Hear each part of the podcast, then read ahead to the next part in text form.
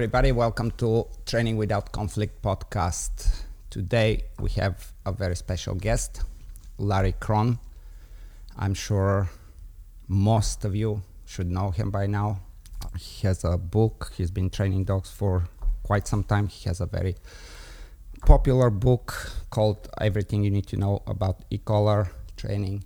He has a YouTube channel and a very, very good um, incredible actually social media presence very active at the moment uh, many followers um, so for those of you that don't know the reason we started this uh, we decided to have this specific podcast with larry um, i'm sure we're going to have another one at some point on some other topics probably but this specific topic the way it came about was uh, because of a post that I did on social media.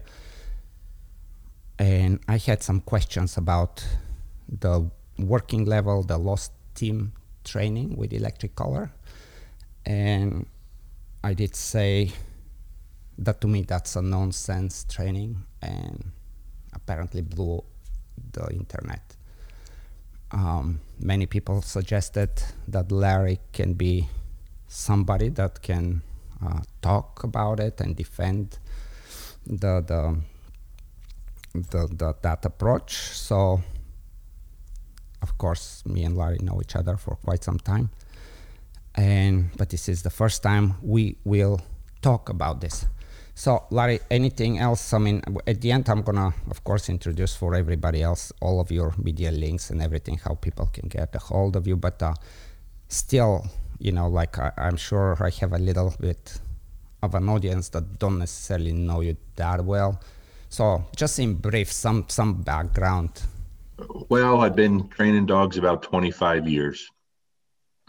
Um, I recently retired as a federal agent, so I was doing both for for a very long time. I've been uh, I started training dogs about the same time as I became a federal agent, 1996 somehow my name has become associated with the e-collar and that was never never my intention you know that that was something that i used to actually uh, shy away from and i didn't like it because i didn't want to be known as an e-collar trainer i'm not you know i'm, I'm a dog trainer and i think what had happened was about 13 14 years ago i started working with some e-collar people and I didn't like what I was seeing. I just I just didn't like it. And let me go back even a little further than that. As a as a kid, and I still am a hunter, but I used to be a bird hunter growing up. So my only vision of the e-collar was terrible. I hated them. I saw a lot of dogs out in the field doing a lot of screaming and a lot of yelping and I saw really poorly trained dogs that were going through some bad things with with the old style e-collars. 40 years ago. So you you know what that was like. And so I hated it. I hated it. I, I swore I would never use an e-collar on a dog. And then somewhere in the early 2000s, I think it was when the internet started showing up and people started making videos.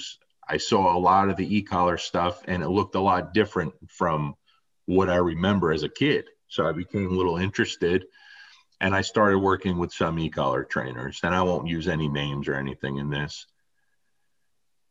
And it was a very different approach than it used to be, but after going along with that type of system, a very pressure-based system, I still didn't like it, and I knew there was a much better way. Okay. Prior to that, I was training with a leash and a flat collar. I didn't use food. I didn't use e-collars. Uh, when I started using e-collars in that manner, there was still no food involved, but it was very pressure based. The dogs were on the e-collars forever, and you were stimming the dog every time you gave a command. And to me, that just wasn't dog training. I didn't like it. So I broke away from that kind of training. I didn't invent anything. I didn't create anything. I didn't claim to. I didn't put my name on something and say, this is the Larry Krohn method. But as we got further along the whole social media thing, there's trainers out there that are much more popular than me, have bigger followings than me. And I just saw them doing so much harm with the tool, destroying dog after dog. I mean, and I would get a lot of these dogs, as a lot of people would. And so 13, 14 years ago is when I made my first video describing how I use the e-collar. Again, I didn't create it. I didn't invent nothing. But I just wanted people to have options, to have a different way to get away from the pressure and the punishment of what the e-collar was known to do. And over the last 13, 14 years, it just grew into something much bigger than I than I ever ever expected. So when I put that book out four, four years, actually, I think it was four years ago to the day. I mean, literally this week is the four year anniversary. My whole goal, Ivan, stuff I put in that book is very basic, very simple. And all it was was stuff that I was already giving my clients, and mm-hmm. people were asking me to package it. So when I released that book, my whole goal was that if a few people read it, hopefully they'll stop destroying their dogs. That was it. That was it. Four years later, it's still doing very well all over the world. And, you know, the messages I receive on a daily basis, I've, I've been messaged tens of thousands of times on how this has helped people. This was never a thing for me to have financial gains or to, you know, become some popular YouTube guy because of e-collar training. I wanted people to stop turning to the people out there that are just hammering dogs, and we're still seeing it. And so when you made the post last week, I had no intentions on replying. I stay I didn't want to stay out of it. I get myself in enough hot water, okay? And so I started following the thread and I kept saying to myself, please don't let my name pop up. Please don't let my name pop up. I didn't want it. And then my name popped up and it started getting ugly. So I said, okay, I'll talk to you about it because I, I know you guys don't like the way I train. I know you don't like the way I use the e collar. I see the references. I know a lot of them are geared towards me. There's nothing I could do about that. But I can tell you this of course, I respect you a ton as a trainer. I'm not you. I don't claim to be you, nothing like that. And I'm my biggest critic. But if there's one thing that I have been able to accomplish, is I definitely have been able to turn the minds of a lot of people who saw this tool as something really awful. And I think I have had a little success in that area. And if you have a better way, I'm always open, always open to, to make things better because in the end, I don't care about popularity. I don't care about money. I don't care about my business. Okay. I just want to provide whatever is best for the dogs. It's that simple. Yeah. Yeah. So, like, I, I have no even the slightest doubt in my mind that your heart and your intentions are in the right direction. There's no like absolutely zero doubt there. Um, the the the conversation that we're gonna have, hopefully, you know, it's not uh, again like even even on the podcast, it wasn't necessarily to to point to one person, but of course, um, you know, I mean, having having the book, it, it, I think it was not a surprise that your name came up. I don't think Sure. Um, you know, there was a surprise. There is, uh, uh, and you can, I don't know. Uh, I mean, you probably know your statistics, but I'm sure the books get sold in in more than 20, 50, who knows how many thousands copies, right? I mean, it's a it's a quite a popular book, um, and as you said, many people uh, know the book. Um, so we I guess where where what I'm thinking is because this is this is like the obviously I am I am very loud as far as when I don't like something or when I don't understand something. Um, and in this situation, when we talk, like I, there again, on the other hand, I I absolutely agree with you. There is people that should be not training dogs, not not training dogs with electric collars. There's just people should not be training dogs. but they are, you know, they they have successful businesses and good marketing and yeah, unfortunately, dogs and clients, pet owners suffer a great deal from it. So on that spectrum, I am again um, agreeing with you, but I I really must be probably one of the few people that don't understand the magic of low stim and the working level.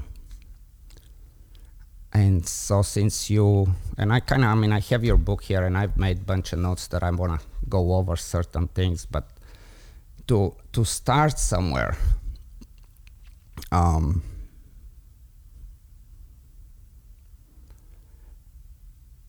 what uh, like like uh, we we I'm familiar, of course, with many versions of that approach. But for us to be able to have the conversation, I need to understand your take on it. So I'm gonna ask some questions so we can have some baseline to start with. So uh, uh, you, you prefer to use low stim on the collar. is that to compensate for the harsh training that you've seen around? Like or is it because it's actually really working so much better? Like what how how did the low stim came about? Uh, years ago when i started with the e-collar people i'm, I'm referring to right? It was very pressure based mm-hmm. and what i noticed was i mean it was real common. Even though I was never a heavy handed trainer, even with the e collar when it was all pressure based.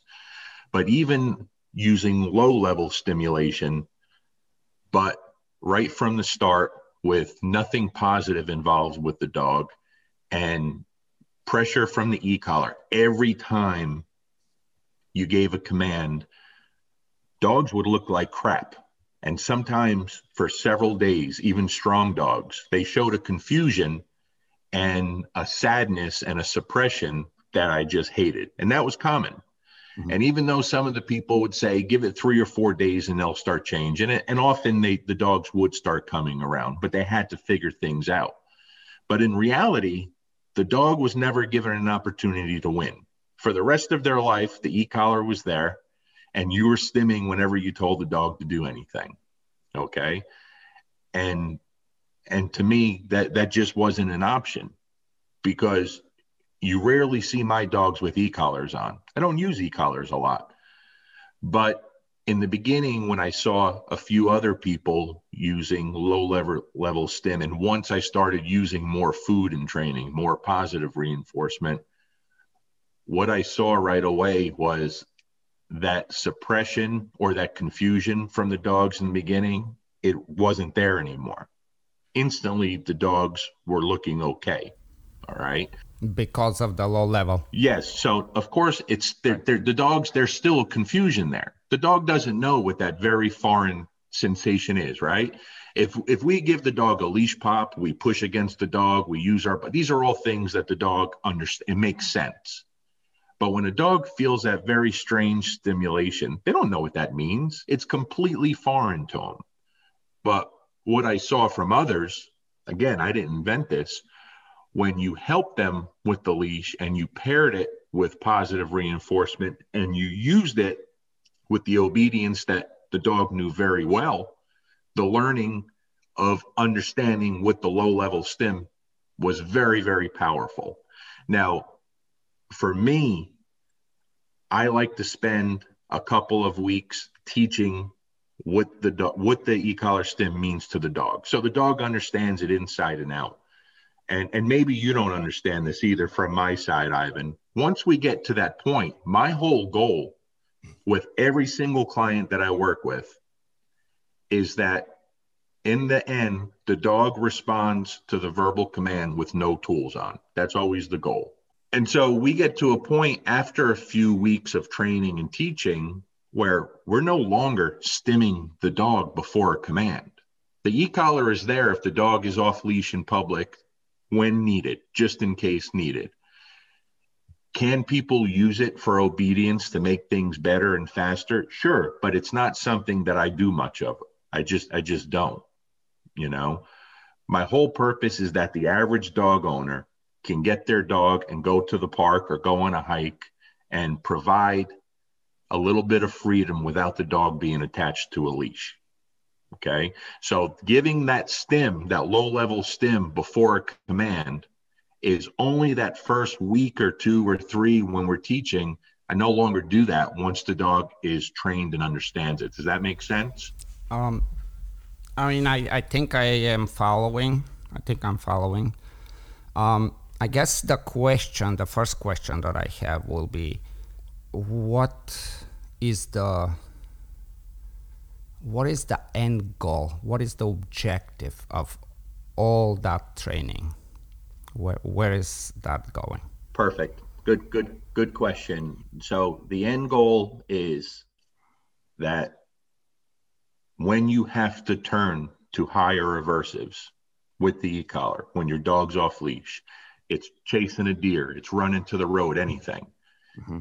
And that dog is hit with a high level stimulation, which a lot of people think I'm against or don't do. That's not true. I just like the dog to be trained fairly and prepared for that moment. Because what happens when that dog does feel high stimulation when needed, there's never any negative blowback, there's no confusion. Okay. It's just an understanding that we prepare the dog for. We prepare the dog how to take that correction because and, and I'm sure you've seen this plenty of times. When we're working with these dogs that weren't trained this way, where it's just compulsion and punishment, there's a lot of suspicious behaviors created from the dog. You don't know what to expect. So when someone throws an e-collar on a dog for the first time and they take it off leash, which people still do, and the dog doesn't come back and they nail it on a high level, the dog doesn't know what that is he doesn't know how to respond properly. Some people may get lucky and the may, dog may turn around and not leave your side, you know. But I have a dog here now that went through some, you know, I don't know what happened. Right. But when the dog saw an e-collar, it ran back in my house and hid it in its pen, you know? And, and so the end goal, my objective is that when the aversive is need to be used, because in the end, the e-collar is just there if needed the dog knows how to respond properly without having any negative blowback. That's it. I'm very simple and basic. So, and what is the okay? So, without having a blowback, what would that be if if it was to have one? You don't know how the dog's going to respond. You could freak it out. The dog could become. Okay, I'll give you an example. So, so we don't, we don't. So the one at least one of the end goals then for you is and correct me if it's not right but one of your end goal is that whenever time comes and you're saying most likely time will come that you will need strong higher aversive stronger intensity on the collar so the dog doesn't become uh, fearful from the collar. That's one one. Yes, that's definitely one thing. Sure. Okay. What other you said? That there is no confusion. The dog understands what just happened. So, like when you say no confusion, that would be no confusion towards, oh, I know what that feels like, or oh, I know, like, like what what confusion exactly are you referring to? I'll give you an example we're working with a big, strong Malinois that went through some bad econ training, right? Recently, in front of a lot of people at a seminar, this dog was having a problem with the out, wouldn't release anything. Now, when the owner or anybody tries to get the dog out, as soon as the dog hears the word out, it's going to turn and nail the owner. One of the very popular trainers out there to teach the dog how to out, had the owner give a bite or whatever they did, told the dog to out. When it didn't, blasted it on the highest level on the e collar. No training. Okay. What does the dog do? Doesn't know what to do. Turns and nails the owner. Now, every time the dog hears out, it's waiting for that big ass kicking. There was no education there, right? 100% unfair to the dog. 100%. When we worked with that dog, that dog never once went after me or another handler when we were working on the out. And we spent very limited time. A, a, a seminar is not the best place to reintroduce the dog to the e collar. But the second we reintroduce these dogs to the low level stim, paired with something the dog loves, and we, we do it at police seminars, we do it with police canines, they change very, very quickly. We provide a different picture, a more fair picture to the dog. It's just clear to the dog. It's opposite of what we were doing 20 years ago, 30 years ago. Okay. Okay. Um, so so from from that example, like the first one we said is that when when we hit higher intensity, the dog doesn't freak out. And from the example that you just gave me, what would be the second benefit of the low the working level, the low stim? The example, the the benefit of the low stim, say in the Malinois example, the only benefit of the low stim was we showed the dog a different picture. He understood it. He understood how to remove the stimulation and better his situation, how to receive something he wanted. Okay. okay. So before, instead of, you know, saying out and then blasting the dog and the dog biting harder and nailing someone, now we spend half the day, you know, a few minutes here, a few minutes there, introducing the low level stims when the dog responds to the command, marking it rewarding. Now the dog sees a different picture.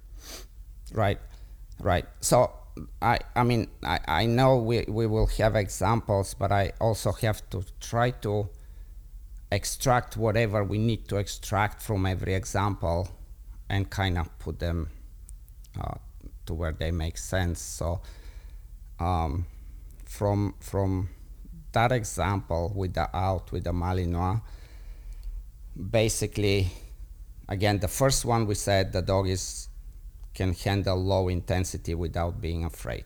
That's the one objective. Second objective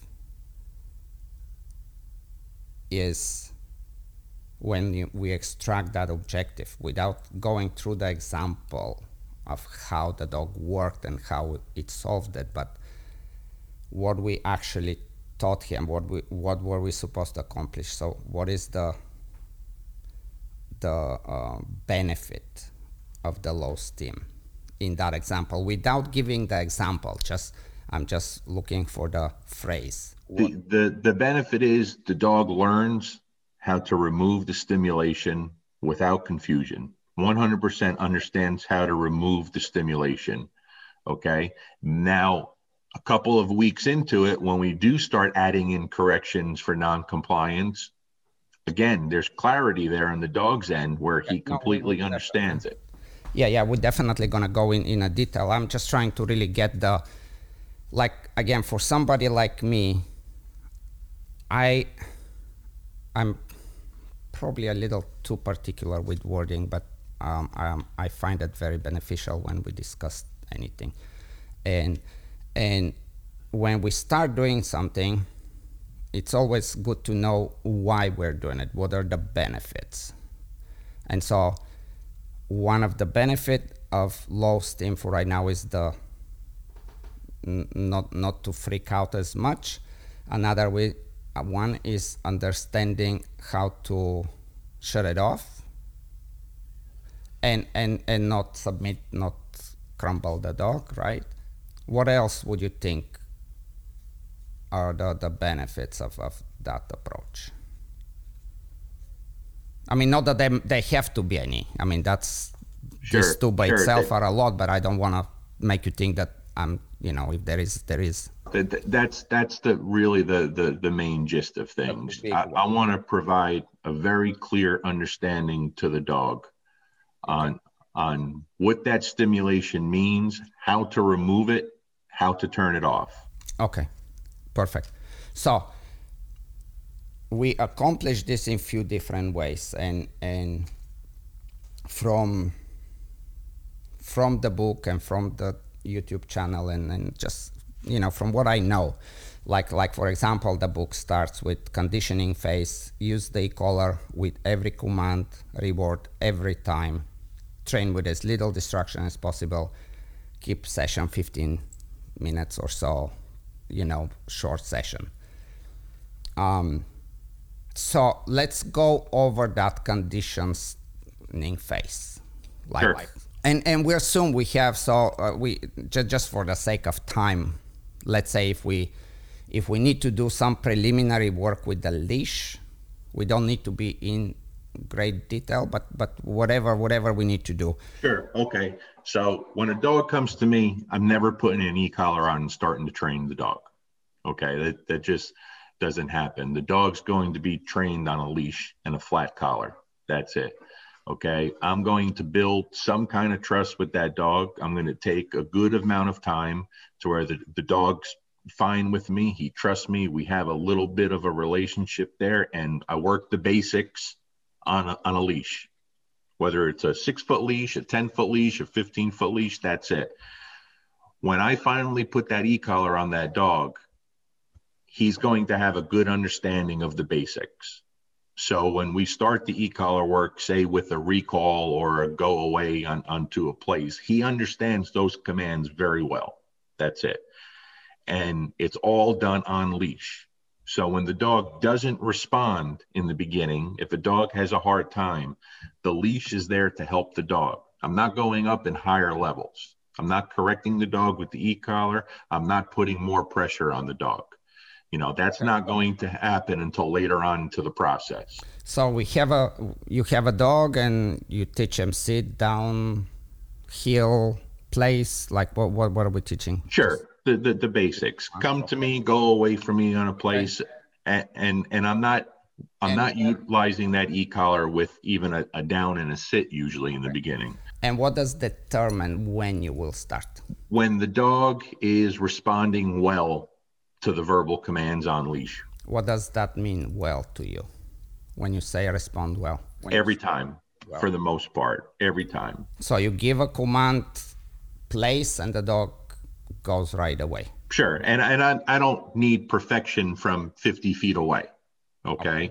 Just to understand the basics of the command, because once the e collar is implemented there, I'm not turning on an e collar from 50 feet away and wait until the dog gets there. Okay, I'm no, not doing that. Okay. Th- that's gonna that's gonna take us too far up out in the conversation. Uh, um, so you have trained the dog to have some basic understanding of the commands. And if we say basic understanding, because I, I keep saying like I almost every time when we have a podcast I do that. Like if right now you and I have to draw a, a dog. We both will, but if we once pick up the sheet and show it to each other, chances are they're gonna look different.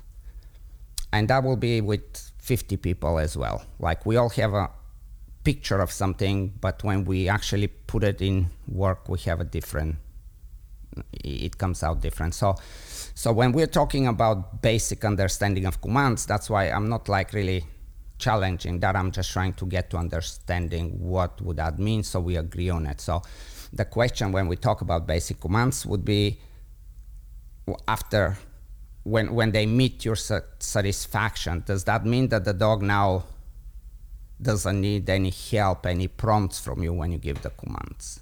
Sure. Right. I call the dog, he turns and comes to me. I ask the dog to go to a place, he turns and he goes to the place. That's it. Uh, the dog's responding okay. without me okay. helping him with the leash, without me luring him. The other one was you said, um, like out of 10 times, he does it. You said every time, but then you kind of said, so what? Like out of 10 times, what would be the criteria? For you to understand that the dog know you it's enough for you to say I'm I'm happy with this. We move on. Well, I prefer 10 out of 10 times, but I'm doing this in very stagnant areas without distractions. So it's easy to achieve that. You understand what I'm saying?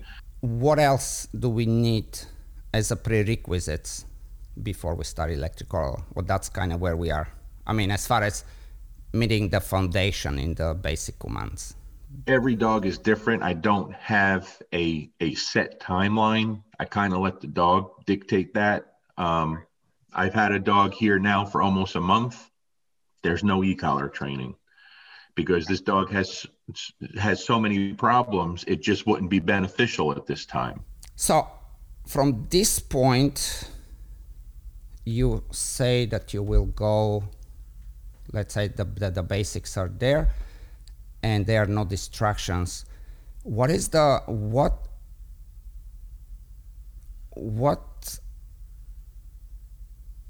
comes to mind that you say now now it's time to introduce the collar right from the start you mean in the beginning no no like you you're doing your basic obedience and you have not used the electric collar whatsoever and all of a sudden now preferably 10 out of 10 times in a quiet environment the dog understands the commands without help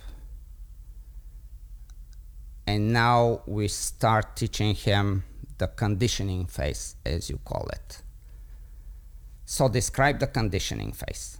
When the dog is showing me that it's doing well where we're at, and I'm basically doing the same things over and over, the dog's not shut down. Right, right. We said that. Yeah, we. I mean, it meets the basic obedience criteria that I just said. When when when the e-collar stuff starts, just like you explained in the beginning, I'm starting with the recall almost always, unless there's a reason why I can't, right?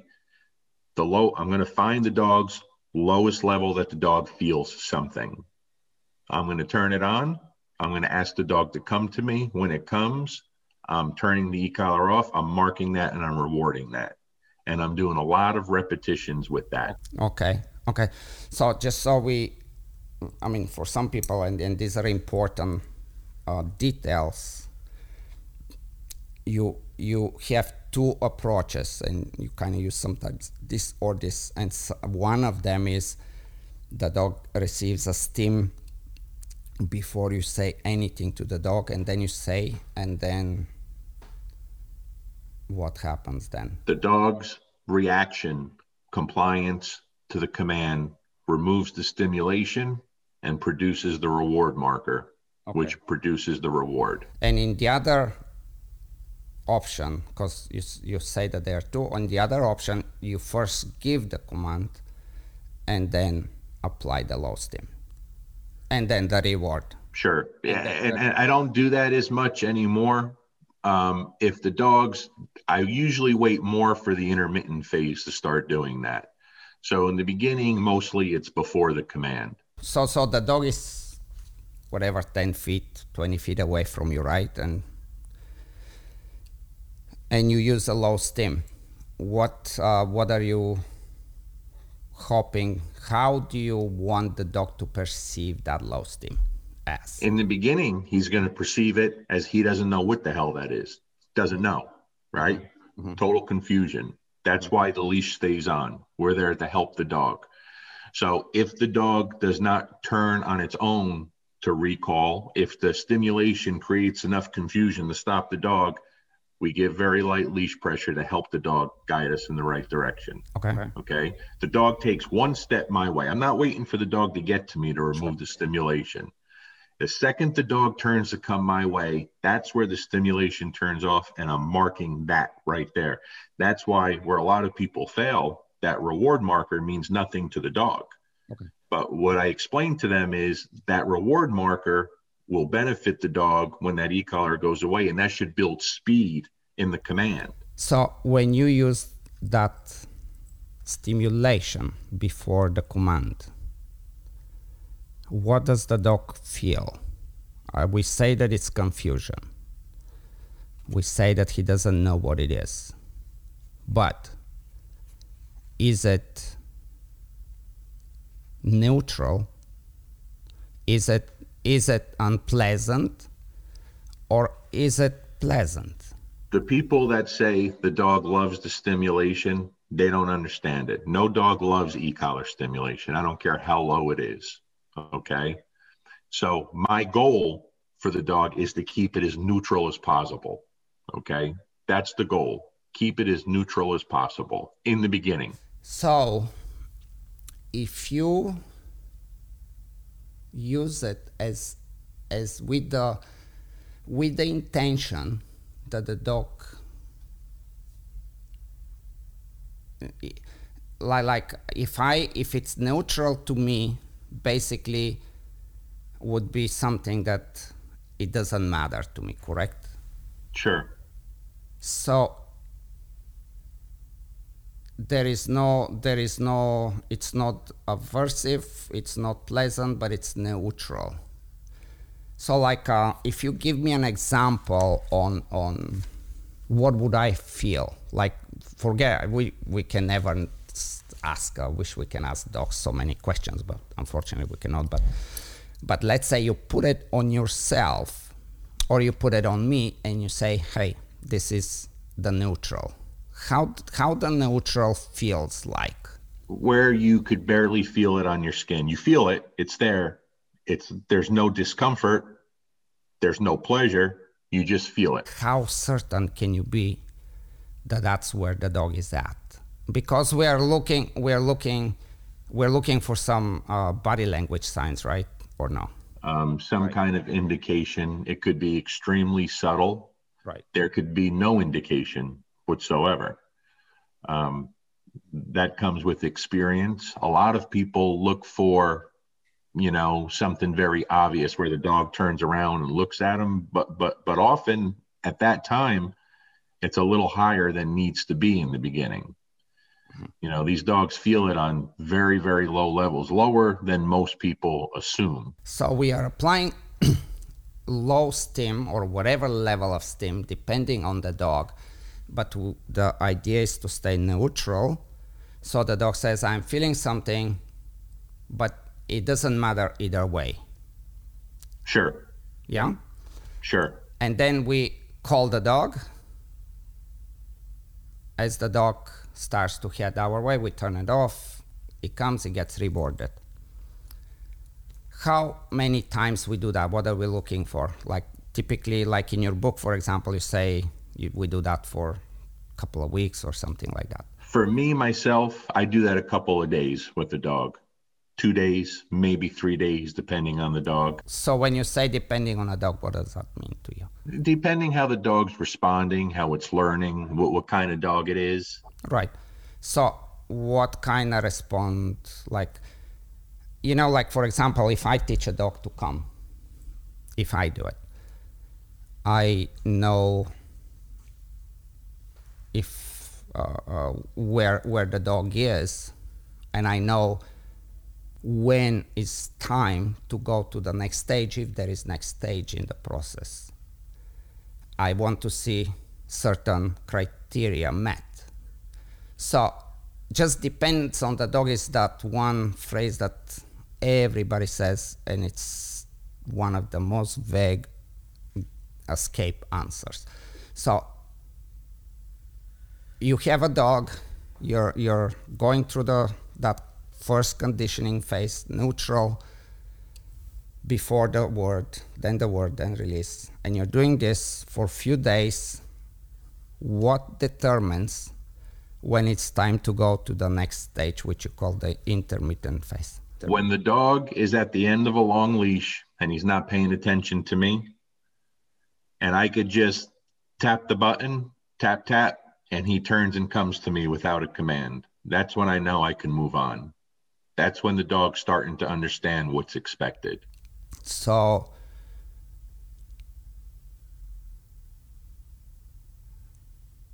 uh, I'm just running this one in my mind here.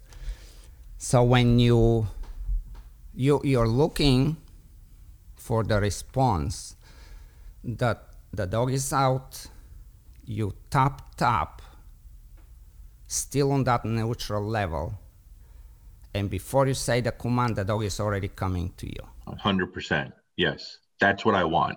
Okay. And what does that accomplish? What that accomplishes, every client dog that goes home, I want, want them to be able to have that that nonverbal recall with their dog because you have to understand something, Ivan. We're, we're working with very average pet dog owners. So you so the accomplish uh, the, the the objective, at least here at that moment of the conversation, is that you can tap him and you don't need to call him and he comes. Yes. Okay. All right. And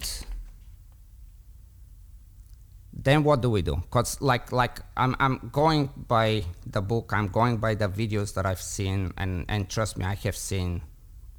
I, I have seen all of your videos. Probably. I mean that may sound trippy, but I have conditioning phase. Use the collar with every command. Reward every time. Train with little distractions as possible. So once we we say that we start with the recall, and then which one would be the next one that you would go with as far as commands? Come to me, go away from me to a to a place command. So recall and a place. mm-hmm. Okay. And that is already again done. The dog has a foundation without the collar. Now we're doing it with the collar. Now it's done at the same we, with the same obviously procedure and order. We are giving the neutral stim, then we say place, reward Yes. right? What is the end goal here in that command? I don't want the dog to later on in the training, like a lot of people go through, when they feel the e-collar stimulation, they're scared to leave their owner's side. They think when they feel the stimulation, that means stay next to me and don't move. So the end goal is what to you? That the dog pays attention to the verbal command and understands that the e-collar stimulation just doesn't mean stick at my side and be scared to move. Okay. Learns to go away from me as well as it learns to come to me. Okay, so we have a I I have a something that's contradicting here for me that we need to. Let me say this. Again the end goal is i want the dog to understand how to remove the stimulation. Mm-hmm. That's it. It's that it's that simple. So so at least on the conditioning phase with the recall, the idea was to do the low stim neutral, and the dog turns and comes to you without the command. hmm On going away from you, doing place. The stim comes first, it's neutral, the command comes next. The dog gets rewarded. What are you how how do you move forward from there? So we said on the recall the idea is that you stim and you know when the dog is ready for the intermittent stage because you at this point you don't give the command and he goes to you. yeah yeah So what are you looking clearly? What are you looking when you teach the dog to go away and you when what what what is the deciding factor to move to the intermittent stage? I'm not using the place command as a deciding factor. I'm using the the dog's ability to learn that nonverbal recall to know when to move forward. If the dog does that without the command and that's what i want. When there's no command i want the dog coming to me. That's what i teach every client dog every right, right, right. dog owner Yeah. okay? So i'm not worried. If he does that then i know he understands how to turn it off going to a place or a sit or a down that's all i care about at that stage Okay, but yet that does not answer my question. but that's that's the best I can answer it. I don't know how it's how to answer that. I mean, that's gonna be bad if you don't know how to answer it. Because I like right now, I don't know what criteria you're trying to meet to say now I can go to the intermittent stage. Like you very nicely put it step by step for the recall. I'm asking if you can do that for the place. Okay, yeah, s- same thing. When the e-collar comes on and I say place, I want the dog every time to understand that command, which he should know before the e-collar is even implemented, Correct. before we start. Correct. Okay. Correct. But when I give the place command, if the dog is reverting to coming to me or there's confusion, then I didn't do my job. I can't move forward. We have to fix that. So how how like I'll go to how we fix that, but I want to know. I still don't know exactly what you look in the dog, what you will do, and what you look in the dog as a response for it to say we're good at that level, we're ready to move to the next. I'm just looking Let for me the say one one more time. On the recall, you've done work without the e-collar. Then you've added the e-collar before the command, then the command, then the reward. Then through some repetition, finally you can use the e-collar as a neutral level and you don't need the command and the dog comes to you. See, this is very clear logical order. I, I want to hear you explaining that same i- i- with the place. The recall is the only command that I'm doing that with, where I just tap tap no command, the dog comes to me. As far as as far as with the place command, the way I know he's there, and I don't care so much about the place command itself. I know he knows that before we start the e-collar work. I want to know that when the e-collar comes on and I send him to a place, he responds properly every time. That's all I'm looking for. Now, mind you, I'm not doing this from far away. I'm doing this from close. Sure. So I'm I'm not holding the e-collar and the dog is 50 feet away from the place command. You, you understand what I'm saying? It's sure, all but done- even sure, sure, absolutely, I, I, I get that. and that's it. I'm just looking for the correct response. That's that's what I'm trying to get you to give me. That step by step correct. I do this, the dog does this. I do this, the dog does this, and eventually I do this, or I don't need to do this, and the dog does that. Just like how we explained the recall. Can you explain the place procedure? I thought I just did. The e-collar comes on. I ask the dog to place. There's no hesitation. He goes to it. Mm-hmm. He goes to it. I remove the stimulation. I mark and reward. That's it. That's the. There is no more like like you you will remain with the command in that situation. Yes. Yes. Always. Then you have a sit. What do we do with the sit? No different than the place command. It, it's this. It's a, it's the same thing. I'm using mostly the recall to gauge how much the dog is understanding the simul the stimulation when it's associated with a command. That's that's the the main basis. That's the command that I'm looking for that I need most associated with the recall. Okay. All right. So, so you gotta help me here to for me to clear up some things for myself. We said that in the beginning you don't use the collar. We have done a lot of preliminary work. Well, a lot, whatever, enough preliminary work. The dog has the basic understanding of basic commands, and then we decide to put the collar on. Then we start that conditioning phase. We teach, I mean, we don't teach, we, we use it for the recall, we use it for the place, we use it for the sit, we use it for the down. And every time we are using it with all those commands, we start prior to the command. The dog does the command. But the dog was gonna do the command anyway, correct me if I'm wrong, even Yes. if we didn't use because of the work that you've done before. Sure. And and also because the level that you're using is neutral, meaning it does not make the dog happy or frustrated, discomfort or pleasure. There is no it's just Sure. okay. So your question is why would I use the e-collar No, then? no, no, no, no, no, no. We're not there. I mean, ultimately, this the no. Uh, the question is, where do we what what uh, what determines? Like, let's say with the with the recall,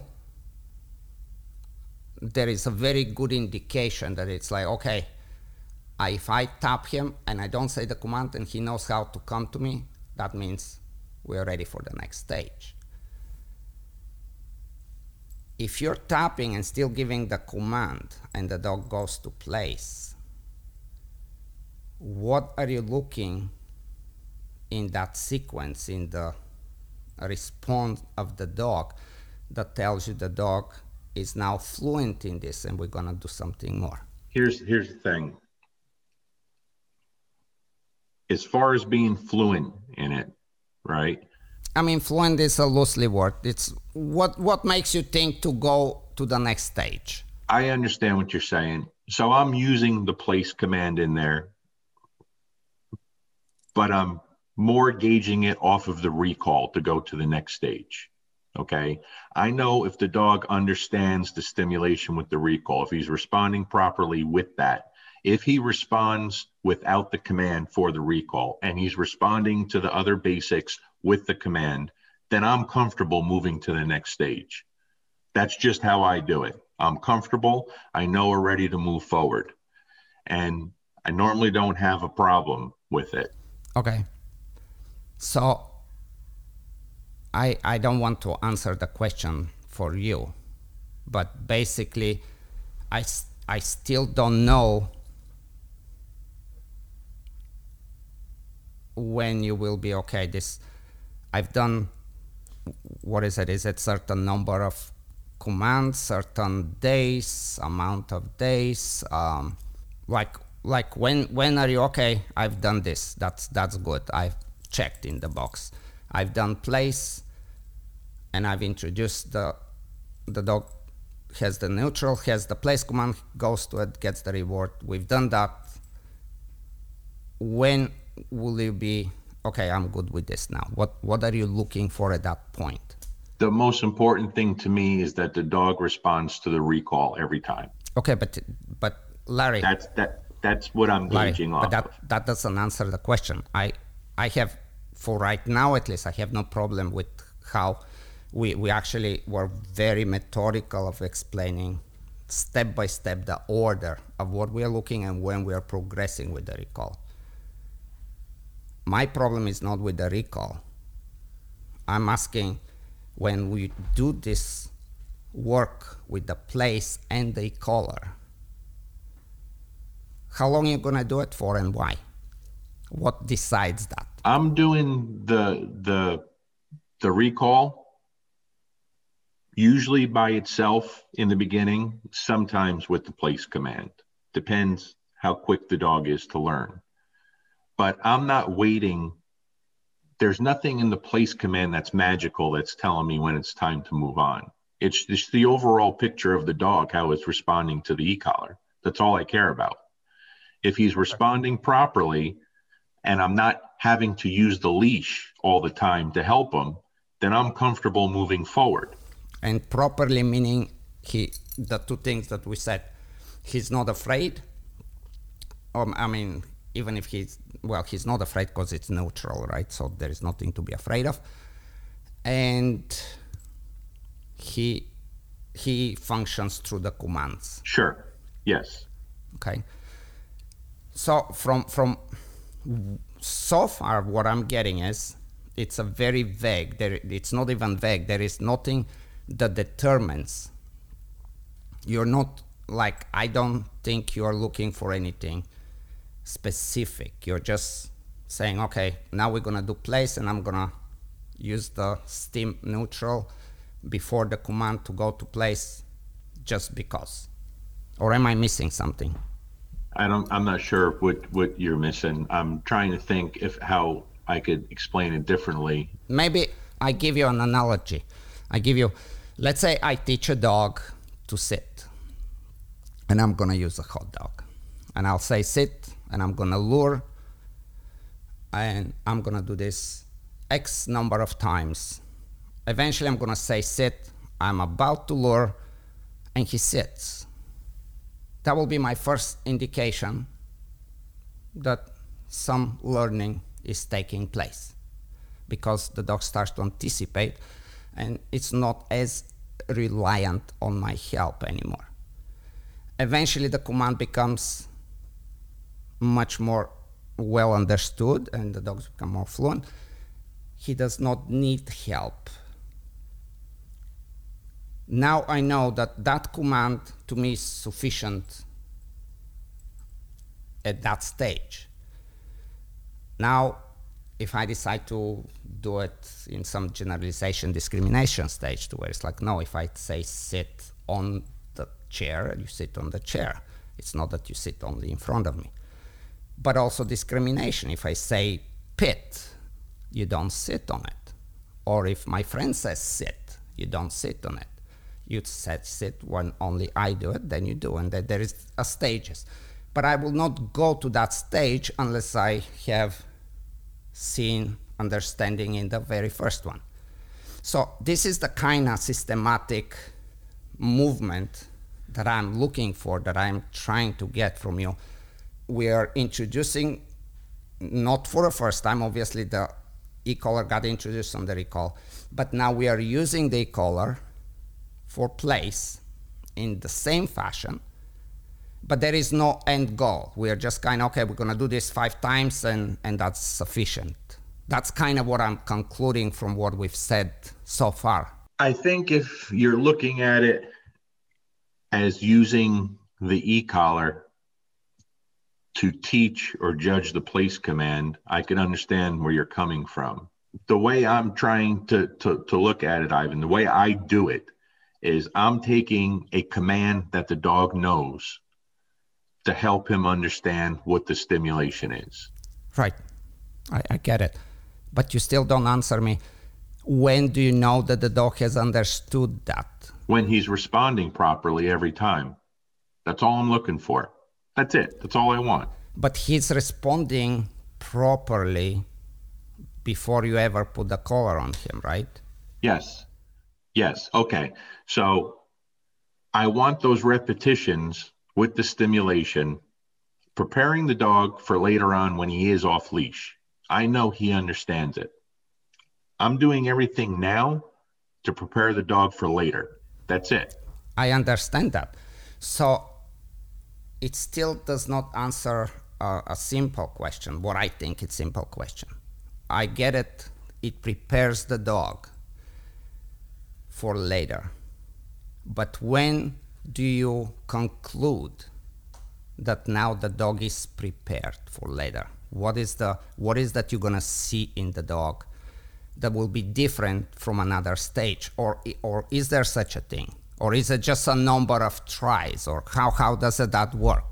I'm just I, I just want a, a good amount of repetitions. I want the dog to be consistent. I want the dog to be upbeat and responding appropriately. That's it. That's all I want. Okay, so how how would it be different than without having the collar and having the collar and he's doing place? It wouldn't be. And he's doing it reliably. It- it- okay, it wouldn't so be. it wouldn't be. So what makes you say that's good enough for me? Now I'm gonna work on the sit, or I'm gonna work on, or I'm gonna make it more complicated. I mean, do you use stages? Do you? I mean, you obviously are waiting for some something that the dog shows you. Okay, I got this. What what else do you want to teach me? Right? So from that end, when he's doing that every time, that's when we'll start adding some distractions, making it a little more difficult for the dog. Okay. But that's again, you're telling me what you're gonna do, but you're not telling me what is the deciding factor for you to start doing that. I don't I don't know. I can't answer that. I don't know what else to say about that, Ivan. I've I've just told you what I go off of and and that's the dog's response. But that's the thing you haven't told me because you're not telling me what is the dog's response. It's not different than, like, that response is not different than the response before you did anything with the collar. Sure. Okay. I just want the repetitions with the collar. That's all I want. There want. we go. There we go. And I want to and I want to see that it's not affecting anything in a negative way. The dog, the response the commands. Perfect. I'll go with that. I'll take that any day. That's that's that's what I need. So we will do that with the sit as well. You will see. I, I'm not. Uh, tr- please understand. I'm not trying to be like pain in the ass. Like you, you will see. This is super important because you know like like what we are doing what the intentions what we are looking for all this matters in order for us to evolve and, and move on with the training with that dog right? So we've done the recall we got that understanding then we're going by some repetitions just so the dog it's like okay we're gonna do this for five times or maybe three days or whatever. There is no there is no magic number in that. No. It's just an No. exposure of the, Sure. for the dog. It's like I'm gonna stim neutrally, you go to place. I'm gonna stim neutrally, you do a sit. I'm gonna stim neutrally, you down. I'm gonna stim. Sometimes I'm not gonna even call you. You're gonna know that you're gonna come. Correct. And now, now we are going to the next stage, the inter intermittent stage, right? Okay. What what is the objective of the intermittent stage? That the dog starts respond, understands it's got to respond whether the e-collar is there or not. This is where sometimes we're utilizing the e-collar, sometimes we're not. Sometimes we're rewarding, sometimes we're not. This is where we start taking the dog, adding real distractions to new places, new things. Okay, so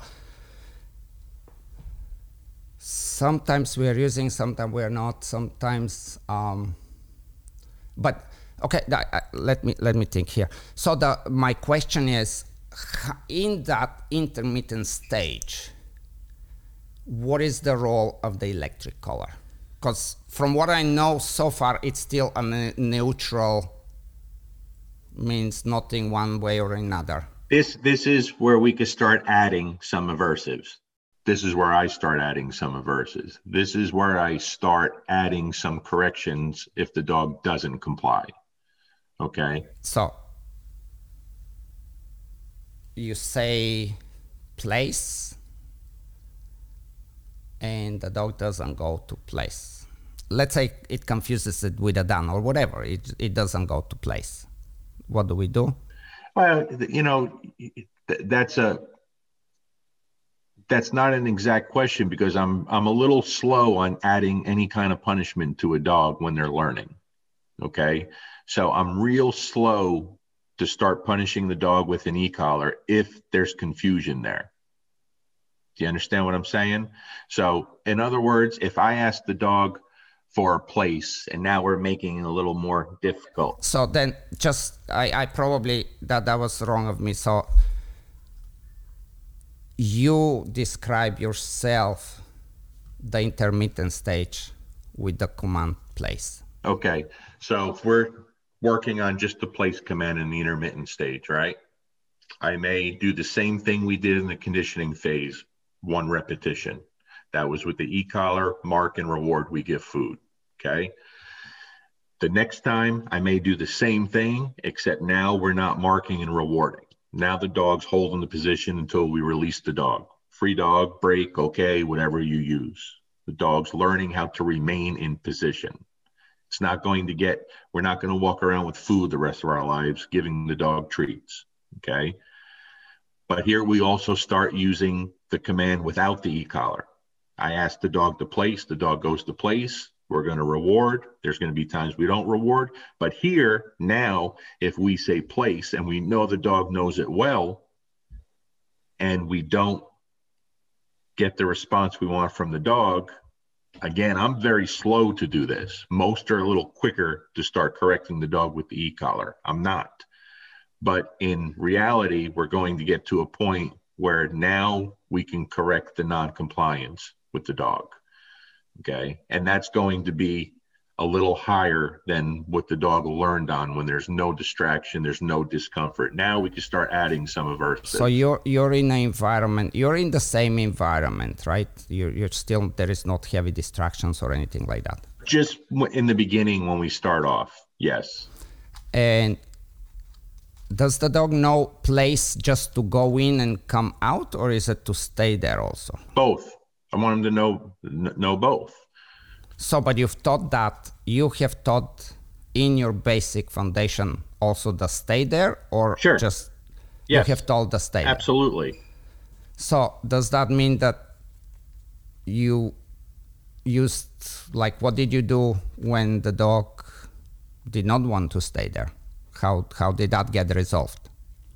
I mean, we know dogs will not want to stay there for no reason there. Sure. I, if you're asking me if I'm using the e-collar there, no, I'm not. I'm not punishing that. I'm making sure I teach the dog. Yeah, I understand. I understand that you did not.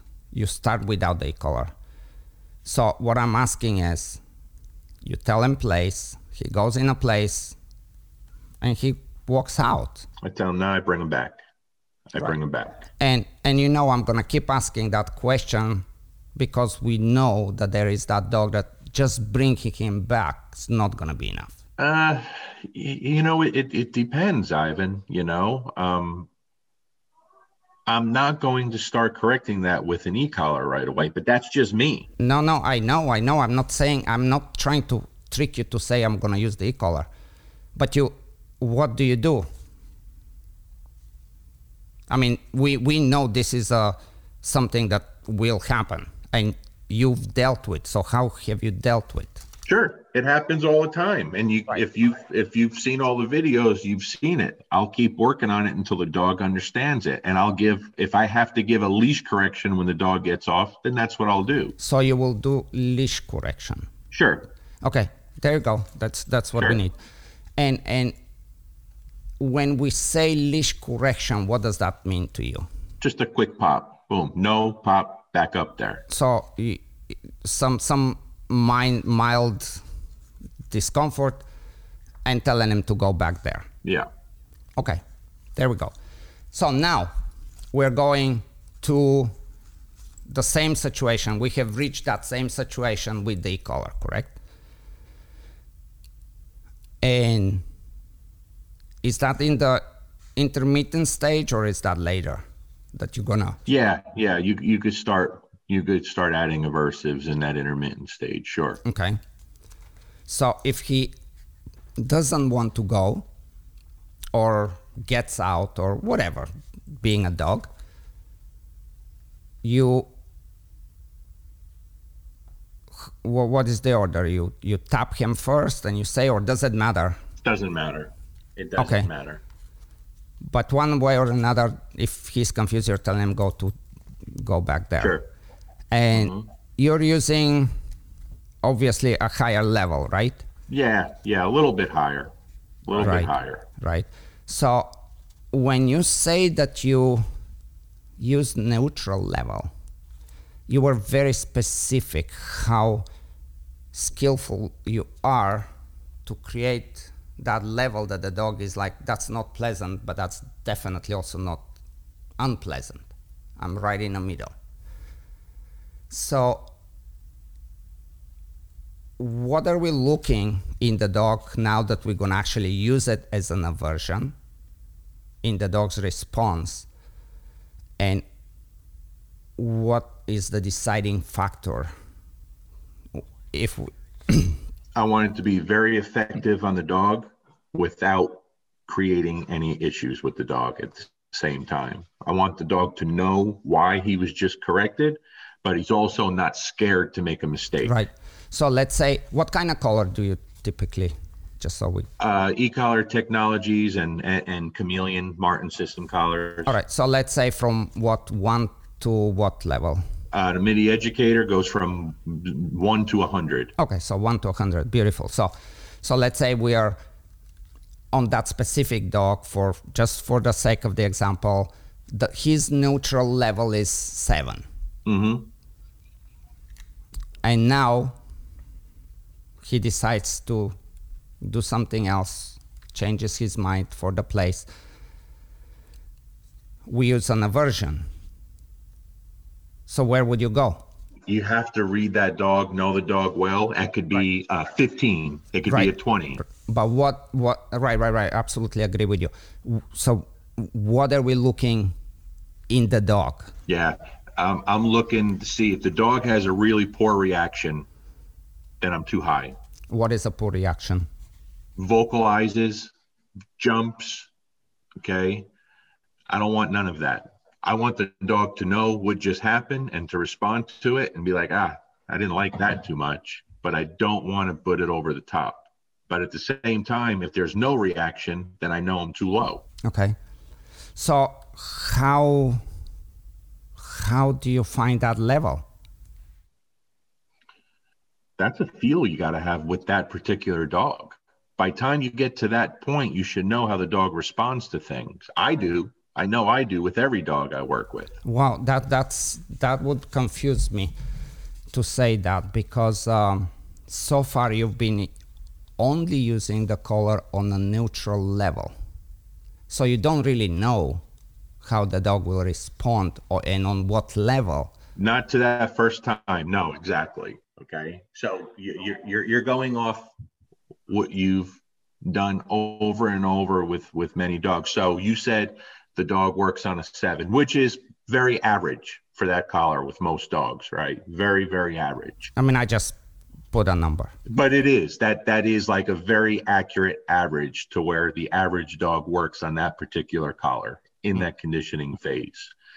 And so when we start adding some aversive uh, with that particular collar, then anywhere from a 15 to a 20 is very average, very common for most dogs. And very rarely are you going higher than that, or do you have to go higher than that? Okay. So I I find it for me problematic that you're spending that much time to find the neutral level and to use it on all these commands to condition the dog to the collar. But then when the time comes to actually use it as an aversion, you, you're pretty much saying that I, I just know now from experience what to do. So how did you not know from experience to find the neutral level? Why were you so methodical on the neutral level, but you're really very much rushing if we are comparing the two introductions? I'm not rushing anything. The thing is, with the neutral level in the conditioning phase, it's pretty similar for most dogs. It's very common, very average in the single digits number on that collar. And so when you've done it enough, you know where most dogs are are feeling. And it's and it's it doesn't vary that much. It really doesn't. Okay. It just doesn't.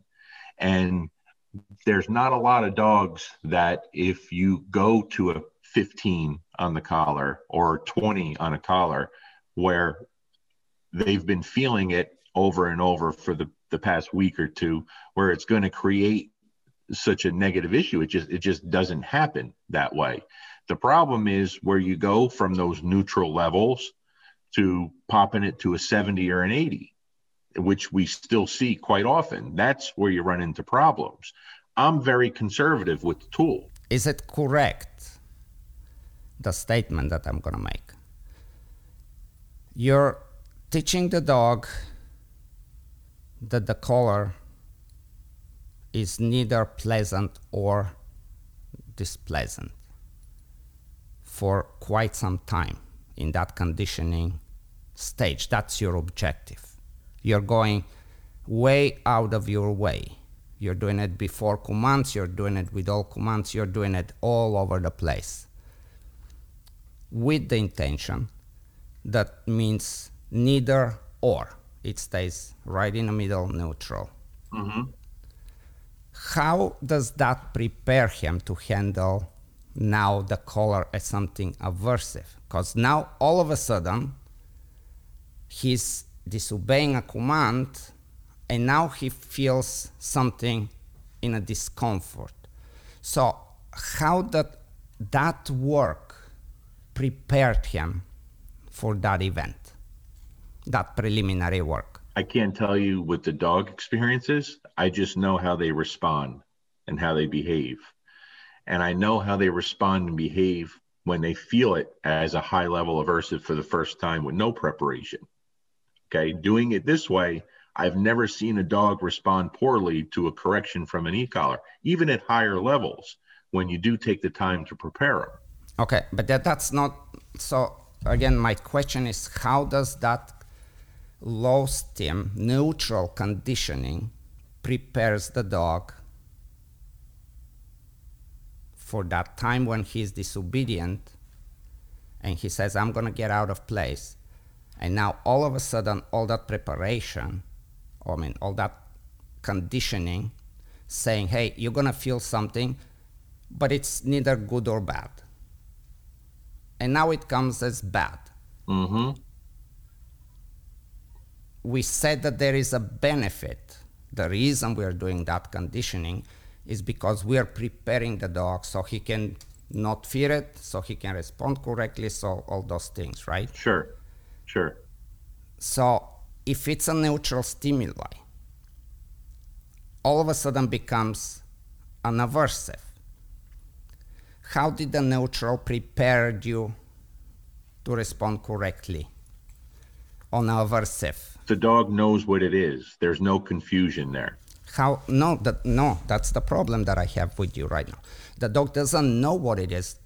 What I mean, the dog knows what it is, but what the dog knows is that it's neutral. That's what the dog knows. That's what you've spent all this time, however long, throughout all the commands, you've gone out of your way to drill it in his mind that this is neither good or bad. How does that prepare him to handle the aversive? Because obviously now we know that the, the aversive is a clearly a, a completely new event. I don't know if you could say it's a new event. I know it's a completely new feel, but at this point, I don't believe it's foreign to the dog, even though it's at a higher level. And the reason I say that is because of the dog's response when no, you no, no, no. have to go to a higher aversive. Larry, Larry, Larry, call, hold on, hold on. We, we cannot, you cannot say that, I, I, and this is why. If we say that something is neutral to me, and all of a sudden it's unpleasant, that means I don't want it. Neutral means I don't give a fuck. Right, right. How that prepared me for I don't want it. Well, for one, for me, the dog knows how to avoid it very quickly. No, that's not the question. The question that I have is how what you did for all that time with the electric collar, presenting it as a neutral, prepared the dog. Because ultimately, when we started the conversation and in the book and everywhere else, we're saying that all that big production is done in order to prepare the dog for that event that just came. And my question is in what way did prepare it? Because he has never, up to that point, felt the electric as an aversion. Right, right. So this is a totally new event. Sure. So how all that foundation, all that conditioning prepared them for that event because that was your goal. I can't answer that for you scientifically. I could just answer it for you. The, I could just, the only thing I could do is answer you for the way the dog does respond and behave. And it is what, what I want out of the dog. Okay, so without the science, I don't want you to have science, but you, you, like in your own words, do you think you can explain it? I just explained it the best I could. You're not. You're you're not. I, I don't know what else to, to tell you. I'm telling you by what the dog tells us. And I've never seen a dog that when it's prepared like this, and I'm not the only one doing this. Okay, so so the the these are defense mechanisms that we we gotta try to stay away from. Uh, I, it's not that you're the only one. I don't say that. I'm not saying it's working or it's not working. I'm not saying that I need science for it. I'm just saying that if you go in a shower and you have used the water on a program, you have one of those really fancy showers that as you walk in, it measures your temperature and immediately it starts putting exact same temperature. You're on a neutral level. One day you walk in the shower and the water's hot. How did that neutral prepare you for the hot water? Or did it? Well, at that point, I know damn well what it is. I know it's hot water. That's not the question I ask. I ask you, I'm asking you how the temperature of the water that's identical to your body temperature, and you use that for four months, prepared you not to freak out or, or whatever it is to, to deal with the hot water that came from the shower today. It doesn't. Thank you. It's not so hard.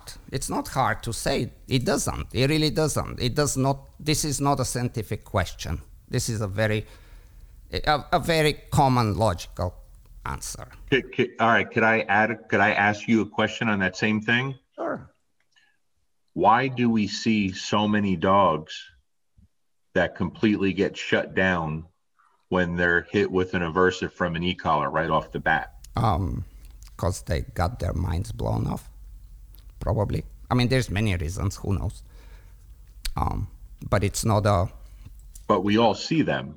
You see them. I see them. Right? We all. We always. We always see them. Uh, yes, yes, yes. And, and we started our conversation with the the prerequisite that from from what I got from the conversation is that in some ways the way you use the electric collar and the way you go through that conditioning phase and the way you work with low stim is a better approach to use the electric collar than just frying the dog and, and letting him blow it.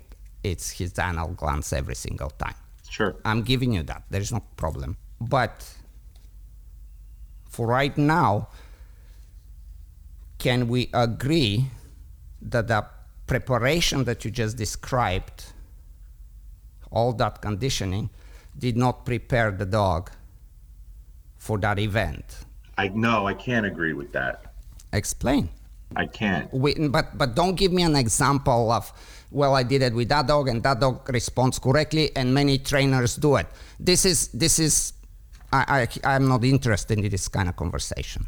Yeah. No. No. No. No problems there. I just because I can't help but compare it to the way we used to do things. Okay, but uh, Larry, that's not the question. Well, I can't answer it any other way. I can't answer it any other way. Those examples of horrible frying dogs with electric collars are bad idea.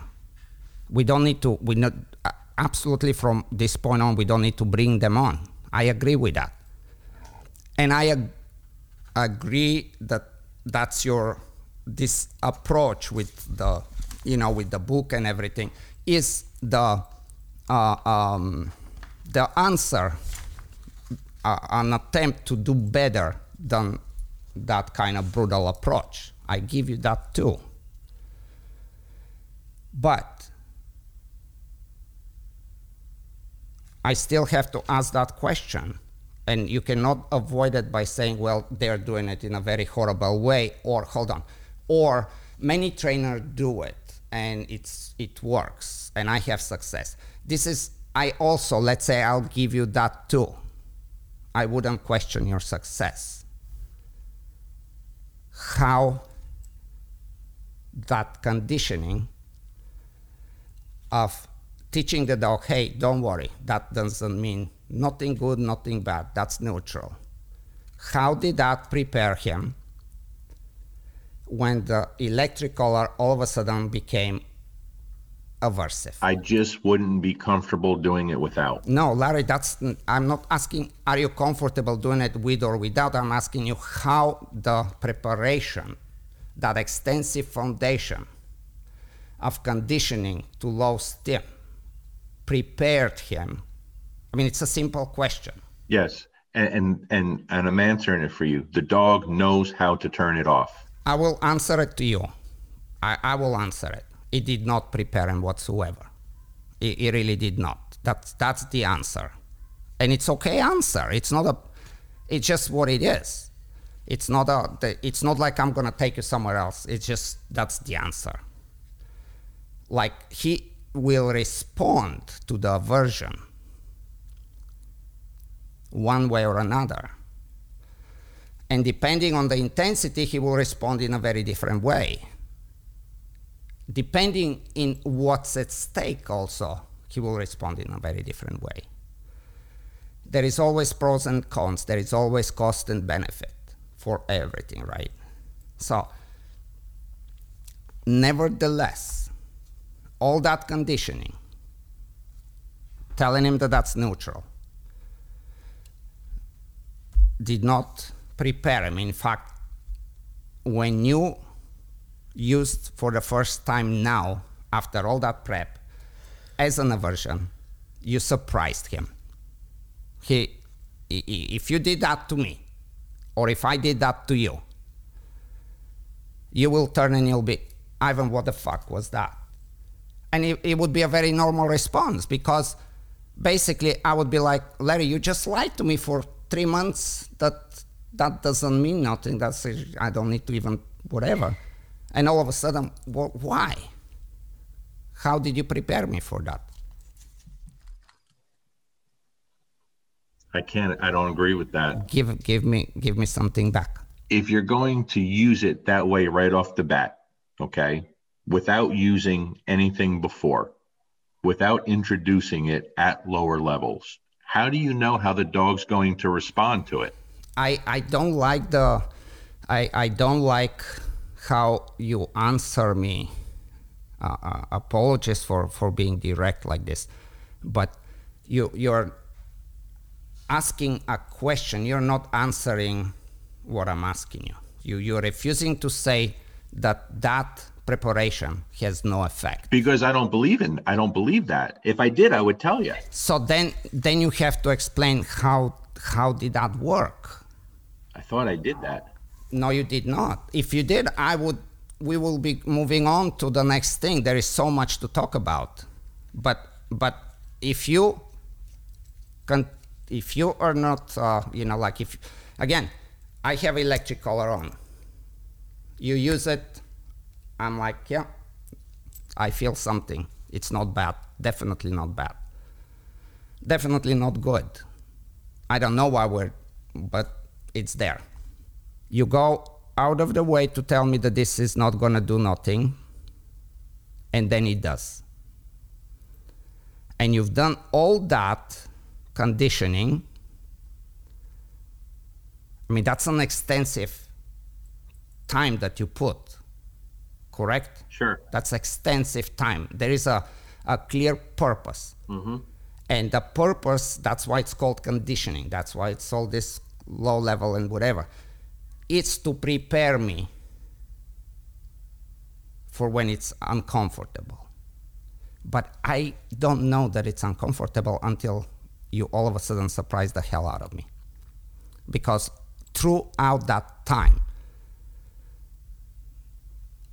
it was not that.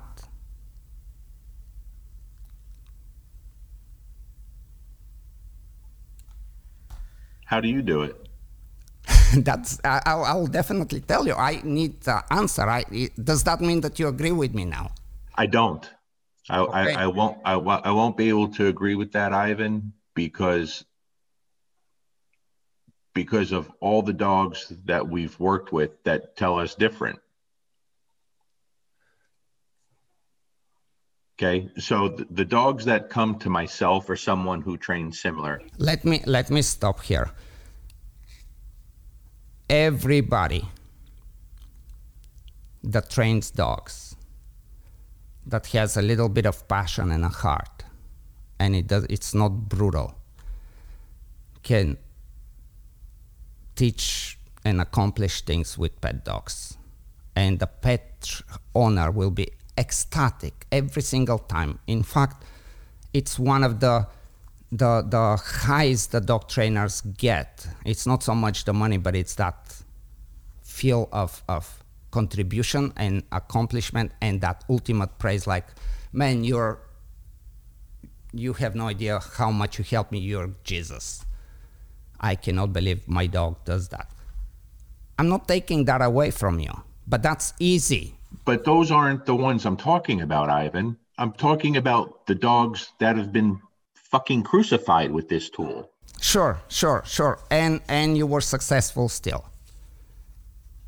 just because you are successful and just because everybody's doing it, I still like like when you when I ask you that like really very clear and simple question that that, that that's not hard thing and you're telling me stories and how trainers and how you're successful. I am not challenging that. What i'm challenging is not if you're successful with it. I'm asking how your conditioning that you spent that time. Prepared the dog. For that moment when you set place and you used discomfort on the electric collar. How did that, how, how the two come together? How does that make sense to the dog? And how, how your conditioning helped him? How, when you say that something is white and I fight with you and I'm like, damn it, it's gray. No, it's gotta be gray. And finally accept that it's white and all of a sudden you i mean you spent three months to, to convince me that it's white and i finally am like okay gary i think it's white and tomorrow all of a sudden you show me that it's blue that's what you're doing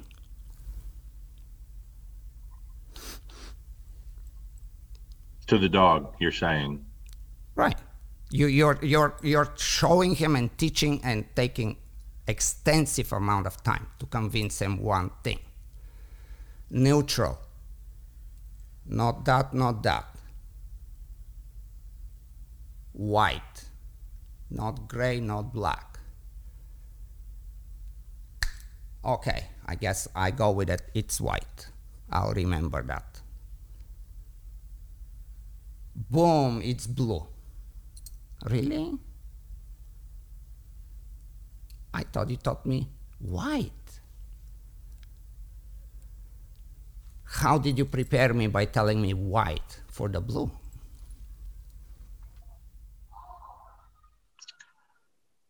It's like uh, if you're a boxer, right? First time I got in the ring to box, no one punched me in the face as hard as they could. I had to spend some time understanding what it took to get hit, what it felt like to get hit. If I would have got punched by someone much bigger than me as hard as I could day one, I'd never get back in the ring. It's going to freak me out. It's going to cause confusion. I think if we could spend the next two hours talking about this, I don't know how to explain it on my end any differently. I just don't. So, so when you like, I, I'll go with that boxing analogy too. So you go in the ring, did they like if they were to be petting you with the gloves, that would actually be pleasant. But it was neither pleasant or aversive, it was neutral. So somehow you got brushed by gloves here and there in the ring, and you're like, okay, whatever that is, it doesn't. And then you get punched. that did not prepare you, did it? I don't know. Like I said, I can't. I, I'm giving you the best answer I can from my point of view. Okay, let's go on. Let's go on. Um, so the intermittence phase is basically when we start using aversive and we start going a little higher levels what determines the levels? The dog. The dog's response to things with real distractions. Okay. The intermittent phase is e collar reward, no collar, e collar no reward, no collar no reward. Practice everywhere. In your book, you're actually not referring that there is that change that just coming up now but we have to agree that that's an important change. In fact, in the book, you're saying that the e-collar, all you're doing with, you're completely mix matching to where the dog is like, I can do it with, I can do it without, I can do it only with that. But it still seems to be neutral. But let's say maybe it's in the higher intermittent stage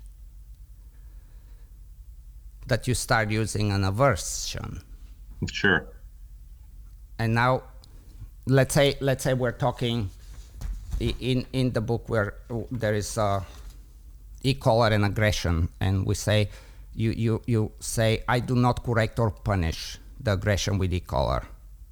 Uh, at least not to the not on the front end.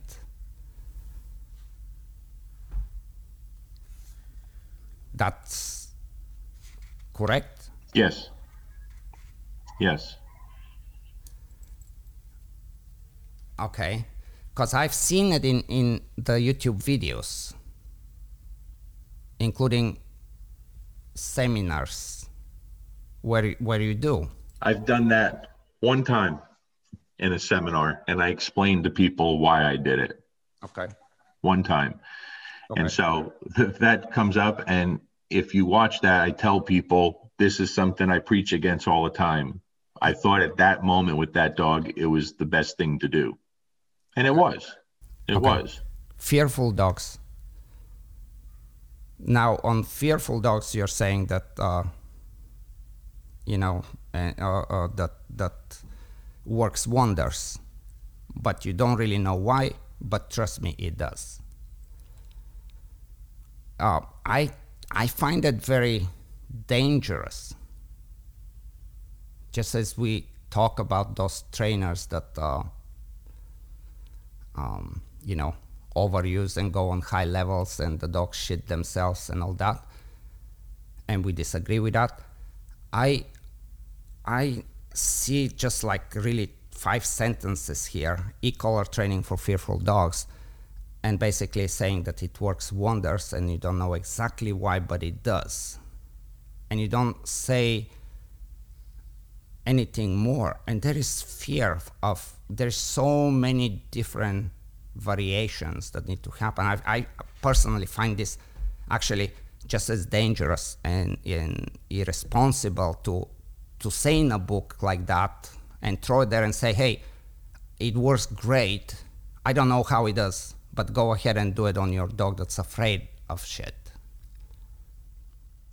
Well, that's not exactly what I was saying. I understand where you're coming from on on that end, but it's just I didn't put a lot in there on that because I don't do anything different.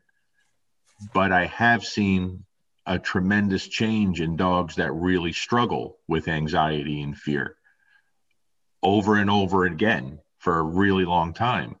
And so for me to go into more details, I'd be making shit up. I couldn't tell you why. I couldn't tell you exactly why. I just know that it does benefit fearful dogs quite a bit. Right. That's that's so, so dangerous. This is just such a such a dangerous advice. I- I'm I'm sure right now you. I mean, even if you don't want to admit it, I, I'm sure you you see it, just because I'm kind of pointing it this way. Um, you know, th- those are the dogs that just basically need help, and it doesn't like it does not by no means I'm not saying do never use electric collar on fearful dogs. But to say that it works wonders and that you don't know why. How about finding out what the fear is and try to work with the fear? And, and if you cannot, go to somebody that knows. Because obviously there is some demons that the dog is dealing with. So if he's disobeying place and you we are using aversion to go to place,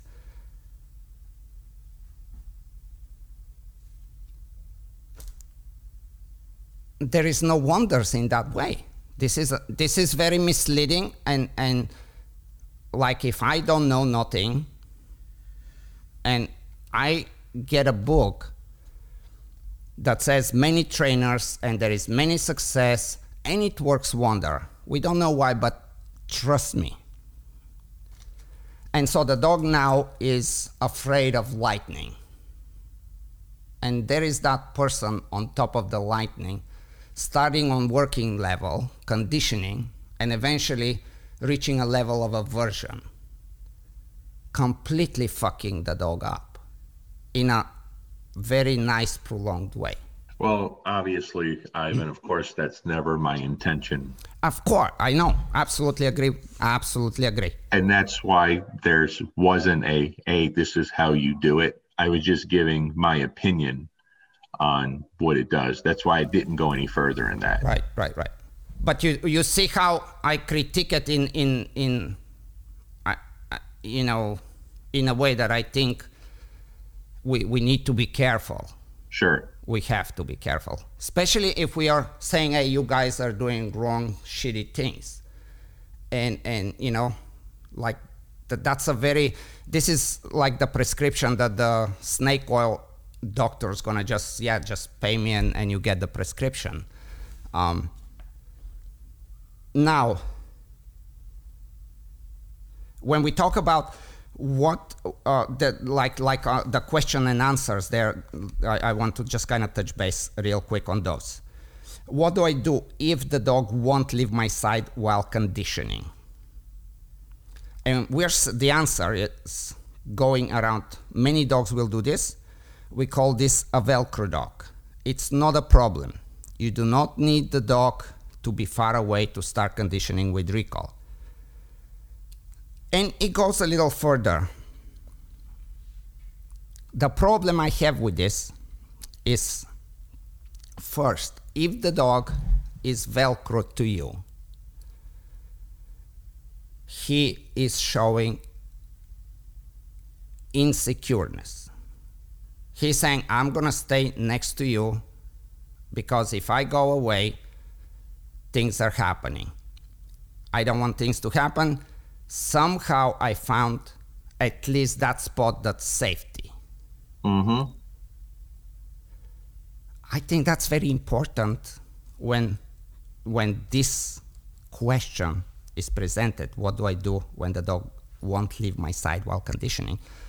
Instead of saying many dogs will do this and saying that's called Velcro dog and that it's not a problem, to actually explain that things went a little bit too fast too soon.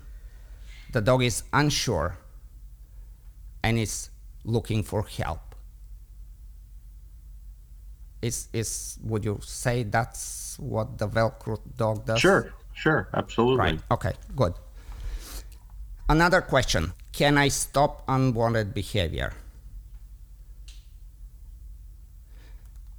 Absolutely. Where many go wrong is that they just put the collar and, and go high. But if you condition it properly first, then the dog is trained to the collar. So then he will stop the unwanted behavior as a, in, is a breeze. And there is no easier way. So that one we cannot really debate because I couldn't get you to agree with me that all that conditioning that you do didn't prepare the dog for aversion. Like you refuse to say that. So we leave that alone. At what age do you start, start the e collar training? I prefer the dog to be seven or eight months. What, uh, what do you see in there? Like, what is the like in an ideal world what is the seven eight months what give me give me something. I just like there to be a little bit of maturity and the dog to have a strong foundation with obedience. Okay. You know Okay. i'm not a not not a fan of someone putting e-collars on puppies but that's again that's just me. But if you're gonna use the collar the way you describe it something neutral what would a puppy care it because I still think the puppy should be built up should have a foundation. Right right but you're building them up right? Because it's easier to mess up a puppy. Very okay easy. but but so again the question that i have is you, uh, you, why would it be dangerous since we're not using it as aversion? We're talking the main the the foundation the conditioning phase where you do that little tap and it doesn't mean nothing. So what, there is zero danger. There is zero nothing. There you is probably nothing. and and you'd probably be fine. It's just not my thing. Not what I do. that that's kind of what I wanted to, to get to. When this is a different question. When and how much should I dial up levels when the dog is not responding while off leash? Your answer is I don't dial up levels. I always have the collar set on appropriate level for the situation.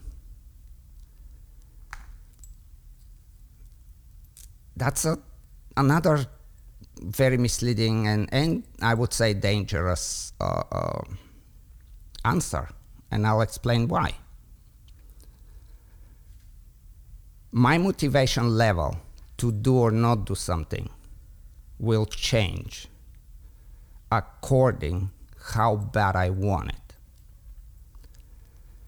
So if I decide that I'm gonna do something and the benefits are really, really worth it to me. I, I will go for it. And you will have a level that you have prepared for me. For me, let's say, let's say I have a drink here, and I'm like gonna reach to get the drink, and you tap me on that preset level that typically I respond, which is level 50. It's definitely discomfort. But in two minutes later, I see some really hot chick. And I'm like, I don't need to have a podcast with you. I don't need to do nothing else. I'm going out. And you give me that level 50. I'll take it. I have no problems taking it. Correct?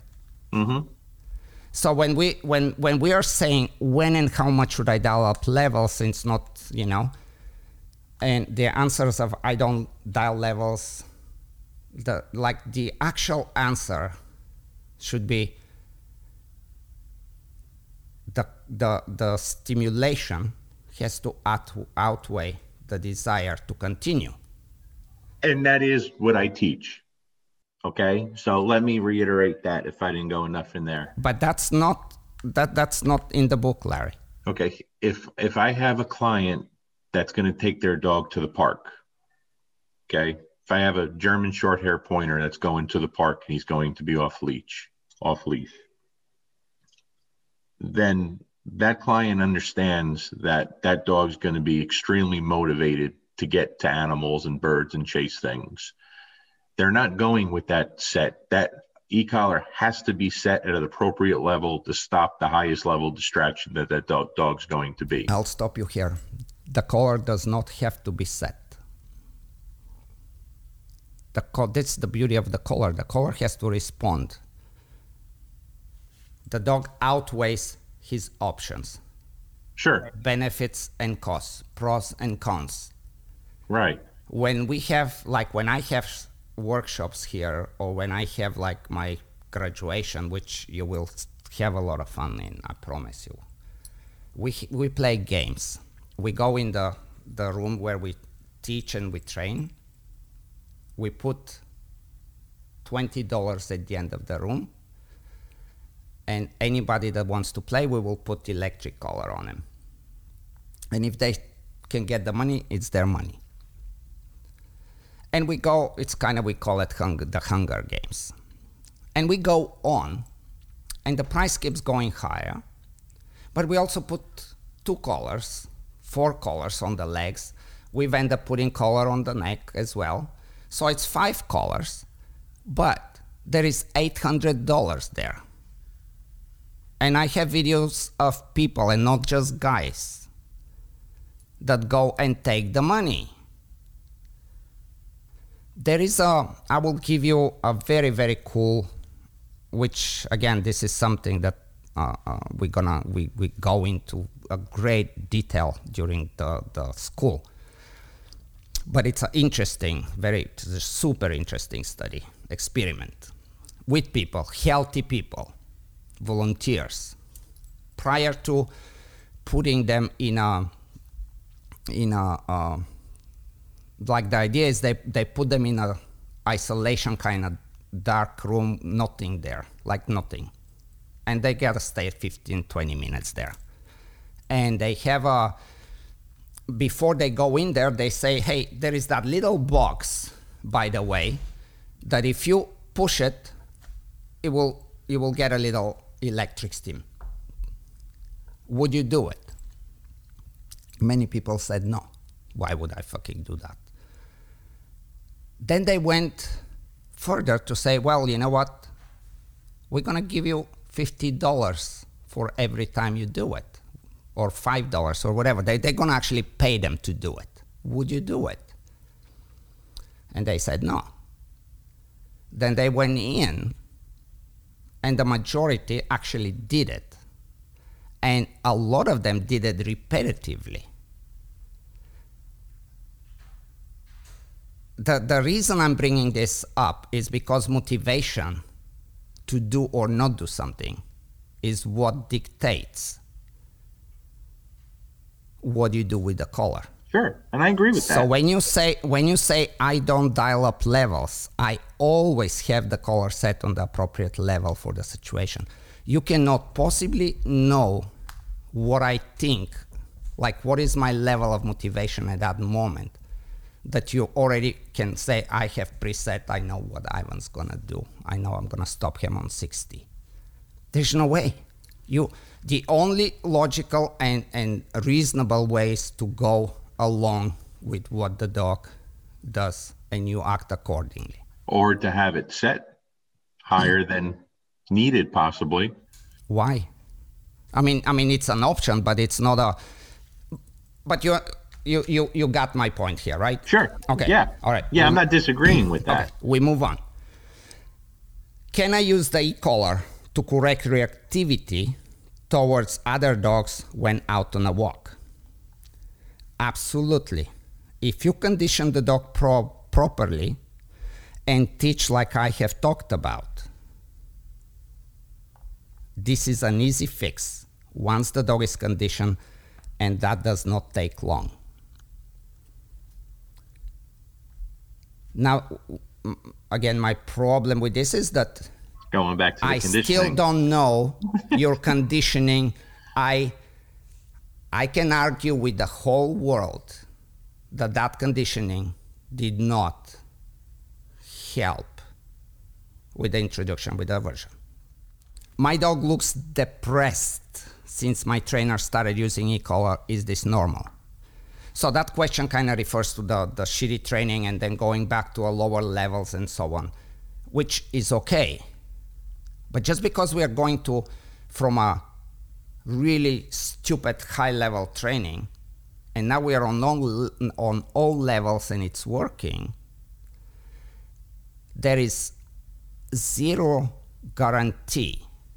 In fact, it will be a very wild guess how the dog's gonna respond when it reaches that level of motivation that says, I'm going through, and you have to use the level that the dog needed. I, I, I will give you some, uh, um, like there- there's, you know, uh, I mean, again, I, I will never say this doesn't work. I'm saying what I'm saying. I'm trying to find logic. And I believe, this is my personal belief, that the force free, that whole tribe, that ideology, their narrative actually, trainers that use this slow, low conditioning help them fight against people owning electric collars. And the reason for that is because it's overused, it's presented in a way that I mean, I've, you know, anyone that can use their brain understands that it's not true, but it, there is that sugar coating of, of what it means and what it does, there is no one positive trainer that will fail for that. There is no, the, all the scientific studies will not, uh, um, you know, just because we're saying this, we're not going to the extreme high levels, but we are overusing it. And we, all that we are not preparing, we're not doing much good. There, there is, even in the force free camp, there is an extremist just like whatever the thing is with balance trainer, which I don't want to even go there. But but the average person that doesn't like electric collars, they uh, um, it's the it's the that kind of explanations that it's like oh yeah it doesn't it doesn't and no but then it does there was a studies Azrin and Holz. These are like the old school studies where you know you had the rat and a maze and you could do pretty much anything you wanted to. Um, I mean, you still could with some in some situation, but anyway, what I'm gonna give you as an example is a very very cool experiment. What they did was they they put a cheese at the end of the maze. Of course, there is the rat, there is the end of the maze, the finds its way to the cheese, it's the cheese. But it also has a little plate, metal plate, that actually runs electricity. So they start to see what would it take to stop the rat from continuing to go to the cheese. The beauty of the electric collar is or, or anything with electric experiments is because it's super easy to control and manipulate levels to the, the, the, the minuscule levels that we need to consistently, right? So they start on a super low level. They start on a level where the rat, let's say, goes on the plate and it stops there and it's like, do I feel something? No. And goes and gets the cheese. Then they increase the level, but they increase by a little bit. It goes, it gets the cheese. They continue to increase the level. The rat continues to go and get the cheese. Eventually, there is a break point, right? This is where the neutral becomes unpleasant. the rat is like, okay, I've been getting my cheese all the time. I, I feel it a little different, but I'm going. Goes and gets the cheese. Level continues to increase. Of course, this is not just in one session. I mean, it's a, you know, a, a, a thing that they've done with plenty of rats, and, and uh, you know, it reaches a level that the rat is clearly in great deal of discomfort. I mean, it's trying to jump it. It's trying. It's actually screaming. It's it's there. Now the level is not cool no more. It keeps going. And the reason it keeps going is because we have conditioned it that they can, that they can actually overcome it. And even though physically it's like, fuck, but the mind is like, you can do it. Sure enough, a high enough level is reached that the rat says, you know what, thank you. That's, that's madness. No more cheese for me. So maybe that level was from 1 to 180. Then they bring a very clean slate. Never, never had anything. No, no, no conditioning. And instead of going from level one and two and three, they just go level 25. Enough that it's not unpleasant, it's not, I'm gonna die, but it's like, man, that's fucked up. It's clear discomfort. And on a single try, The rat says, Thank you. I don't need the cheese. So, the gist of that story is that we, a lot of times, can do far more damage in terms that we will need much higher level than what we need if we do certain things. And we can argue that, well, but it's still level 20, it's not that high. My argument is that if we didn't do that prelim work, we can do it on 10. You know what the problem with that is, Ivan? Yeah. When we talk about something being dangerous, what you say has a lot of power, right? In the dog world. So think about how many people are going to go back out, put the e-collar on their dog that shouldn't be training dogs, like you said earlier, and going right back to high levels from the start, like the whole damn dog world failed 20 years ago. That's what's that's what they're going to do. So my whole purpose was to get people to stop doing that. That was it. To stop doing that. What I I, I see what you're saying, and and here is the, the the problem with what you're saying. What I'm suggesting is actually far less, like far less use of electric collar in the dog's life, like far less. And also, when you use it, you and, and be effective if you use it to suppress some undesired whatever. Assuming you've done all the rest, differential reinforcement, whatever, whatever, everything else, but it's time to actually use aversion. That aversion will re- not require the level that you will use.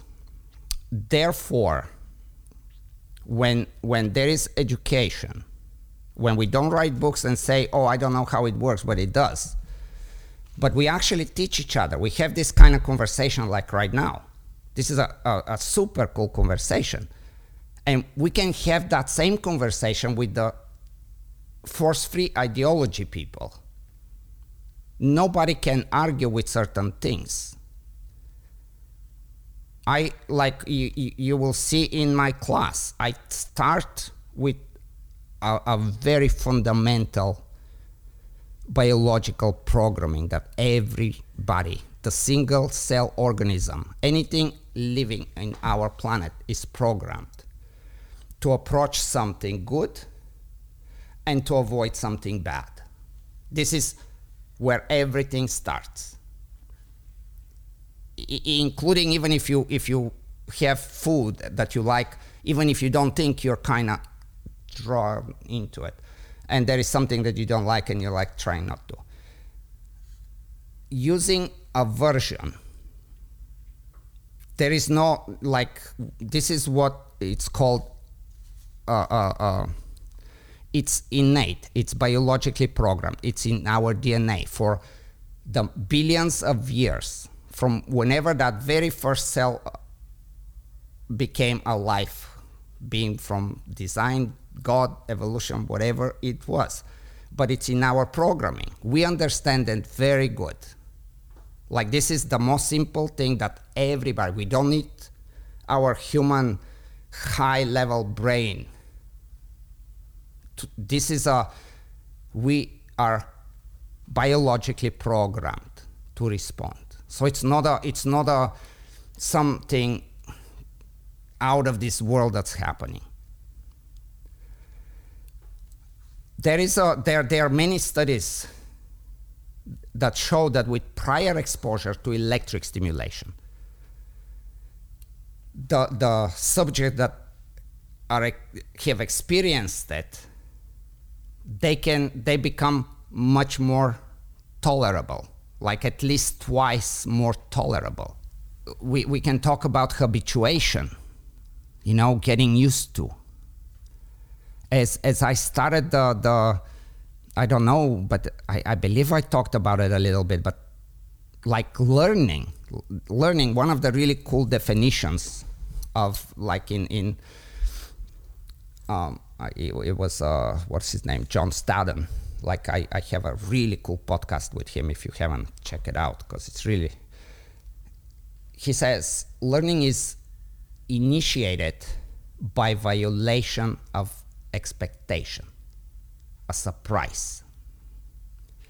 The more we create a habituation, even when like um, there, there is again a, a, whole different topic of how dopamine and how we activate and, and all that and but we we are not there to even talk about that. Um, dopamine gets controlled. Dopamine there is a dopamine crash. Dopamine also gets habituated. It's not always the way we think about it, it do, dopamine it doesn't really go go always in in that that sense. Um, so habituation to the aversive is less likely to occur with limited or infrequent exposure to whatever that aversion is. That's, there's no questions about this. And we can make wonders when we use it correctly in that sense. Like we will be highly effective. And I will tell you something Switzerland is one of the really they they started the whole thing. I mean, everything started in early 2000s with this uh, study in in um, Holland, but that that's when they started to promote the banning. And, and again, we, we talk about this a lot, a lot in this class. But Switzerland really took it, they were the first country that took it to a completely different level to where you your dogs are taken you are not allowed to have dogs you will go to jail you will have a fine. Like this is a big big crime.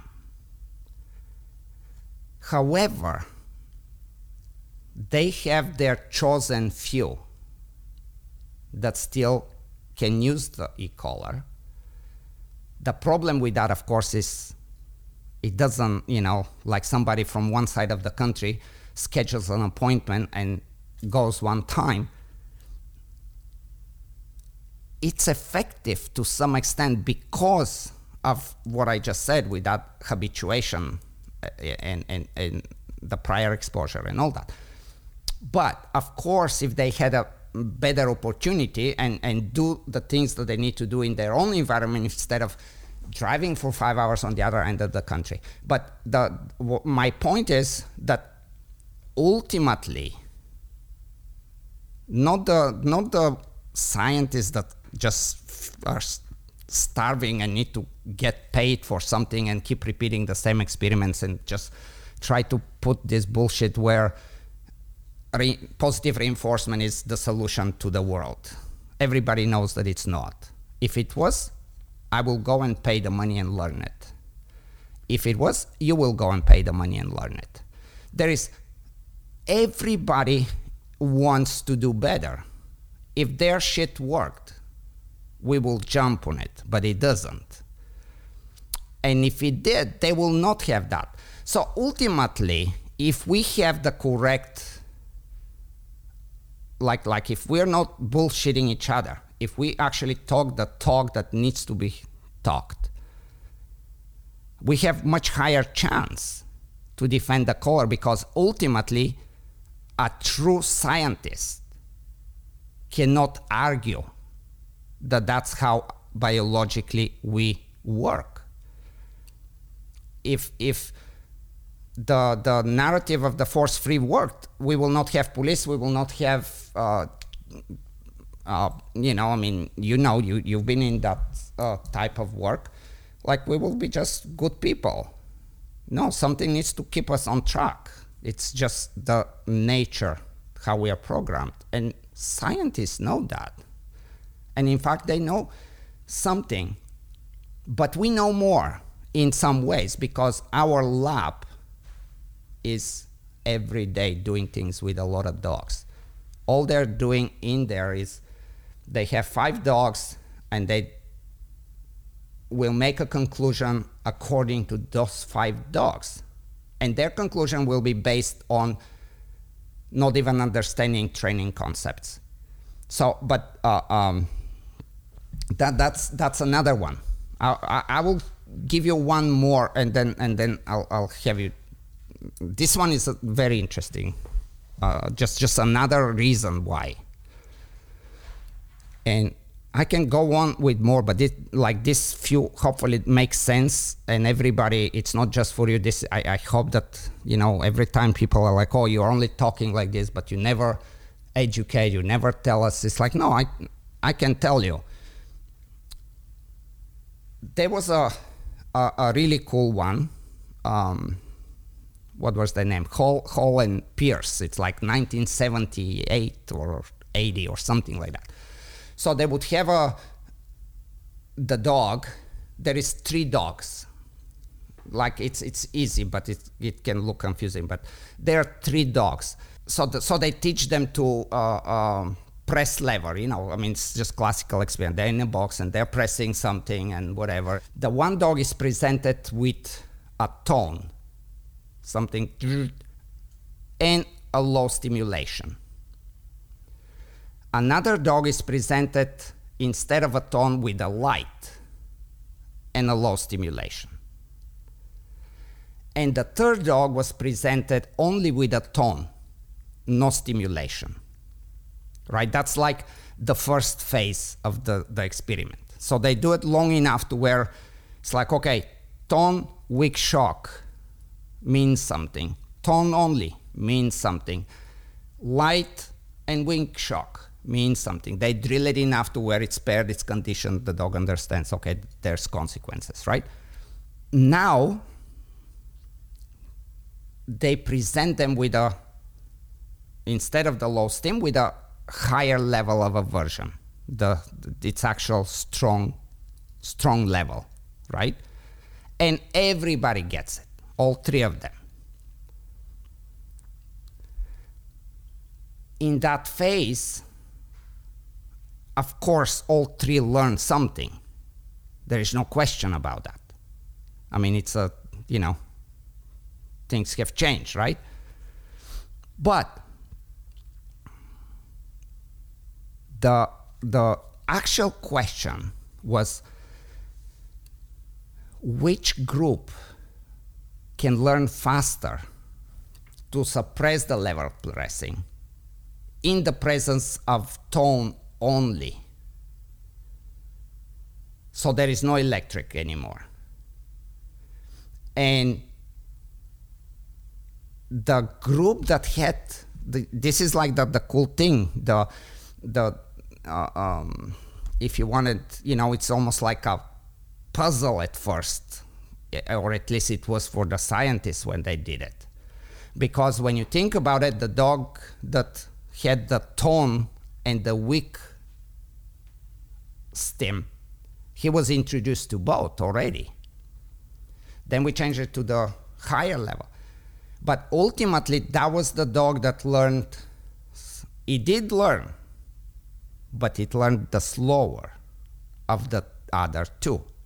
The one that had light and tone, I mean, light and low stim, still learned faster than the one that already had stim and tone. The one that had only tone but no stim whatsoever also learned faster than that one.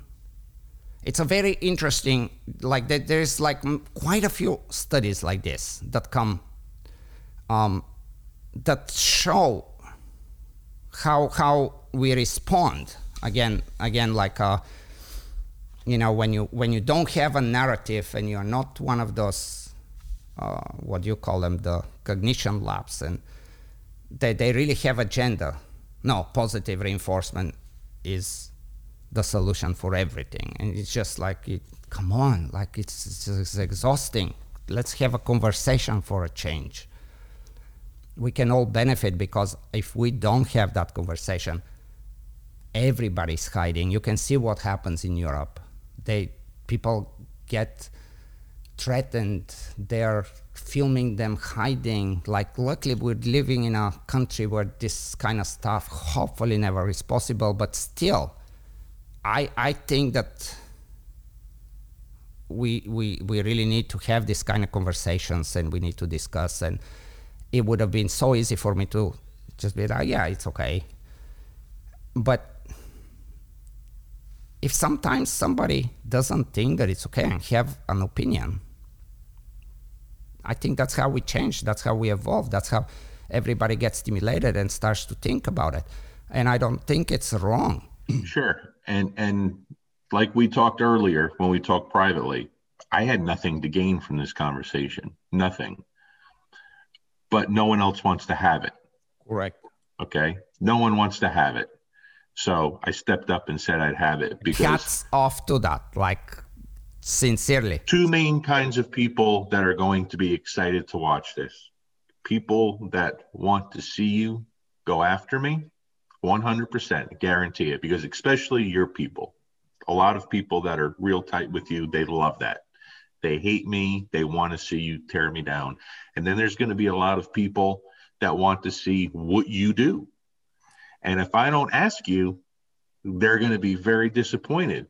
So they want to know what do you do okay if this way is not the best way what is the best way they're going to listen to you but we've never had that conversation at least i've never seen it you understand what i'm saying hmm so five years ago, before I write that book and trying to change people's perception of the tool, if you call me and say, Hey, I see this book, I don't agree with it. I think you should try this. You know what I'm going to do? I'm going to try it. I'm going to try it 100% because that's what I do. That's what I do. So, Of course. Here is the thing with there is um uh, one of like really, and hopefully I, I don't but- butcher the quote right now, but uh, it's this astrophysic Neil deGrasse Tyson. oh yeah, I know what you're, I know what you're going to say. Help me. I know exactly. How did that the- go? The quote. you know enough to think that you're right, but you don't know enough to know that you're wrong. And I think we are all there. I am, I am uh, like, never in my life will ever claim that I am the authority of anything. As I said, if I know anything that's of interest, that even even if slightly I believe that I can have a some some mind stimulation that's gonna you know challenge me or or help me get better. I'm right there. I'm student for life. Absolutely. Keeping that beginner's mind there is no question. But you know, Ivan, like it, your other podcasts that you mentioned, right, with the academic people, they're they're they're phenomenal, filled with amazing information. But the problem is, most dog trainers are going to listen to that and be excited and try to understand it, but it's not going to help them in the application. They need to hear things that's going to help them in the application of the dog training. And so when you tell me I don't agree with this, I don't agree with this, I totally understand that. But they want to know from you what would you do different? That's what they're oh. going to want to know. right so you know you're gonna know everything that i teach. Like there will be no stone uncovered unturned.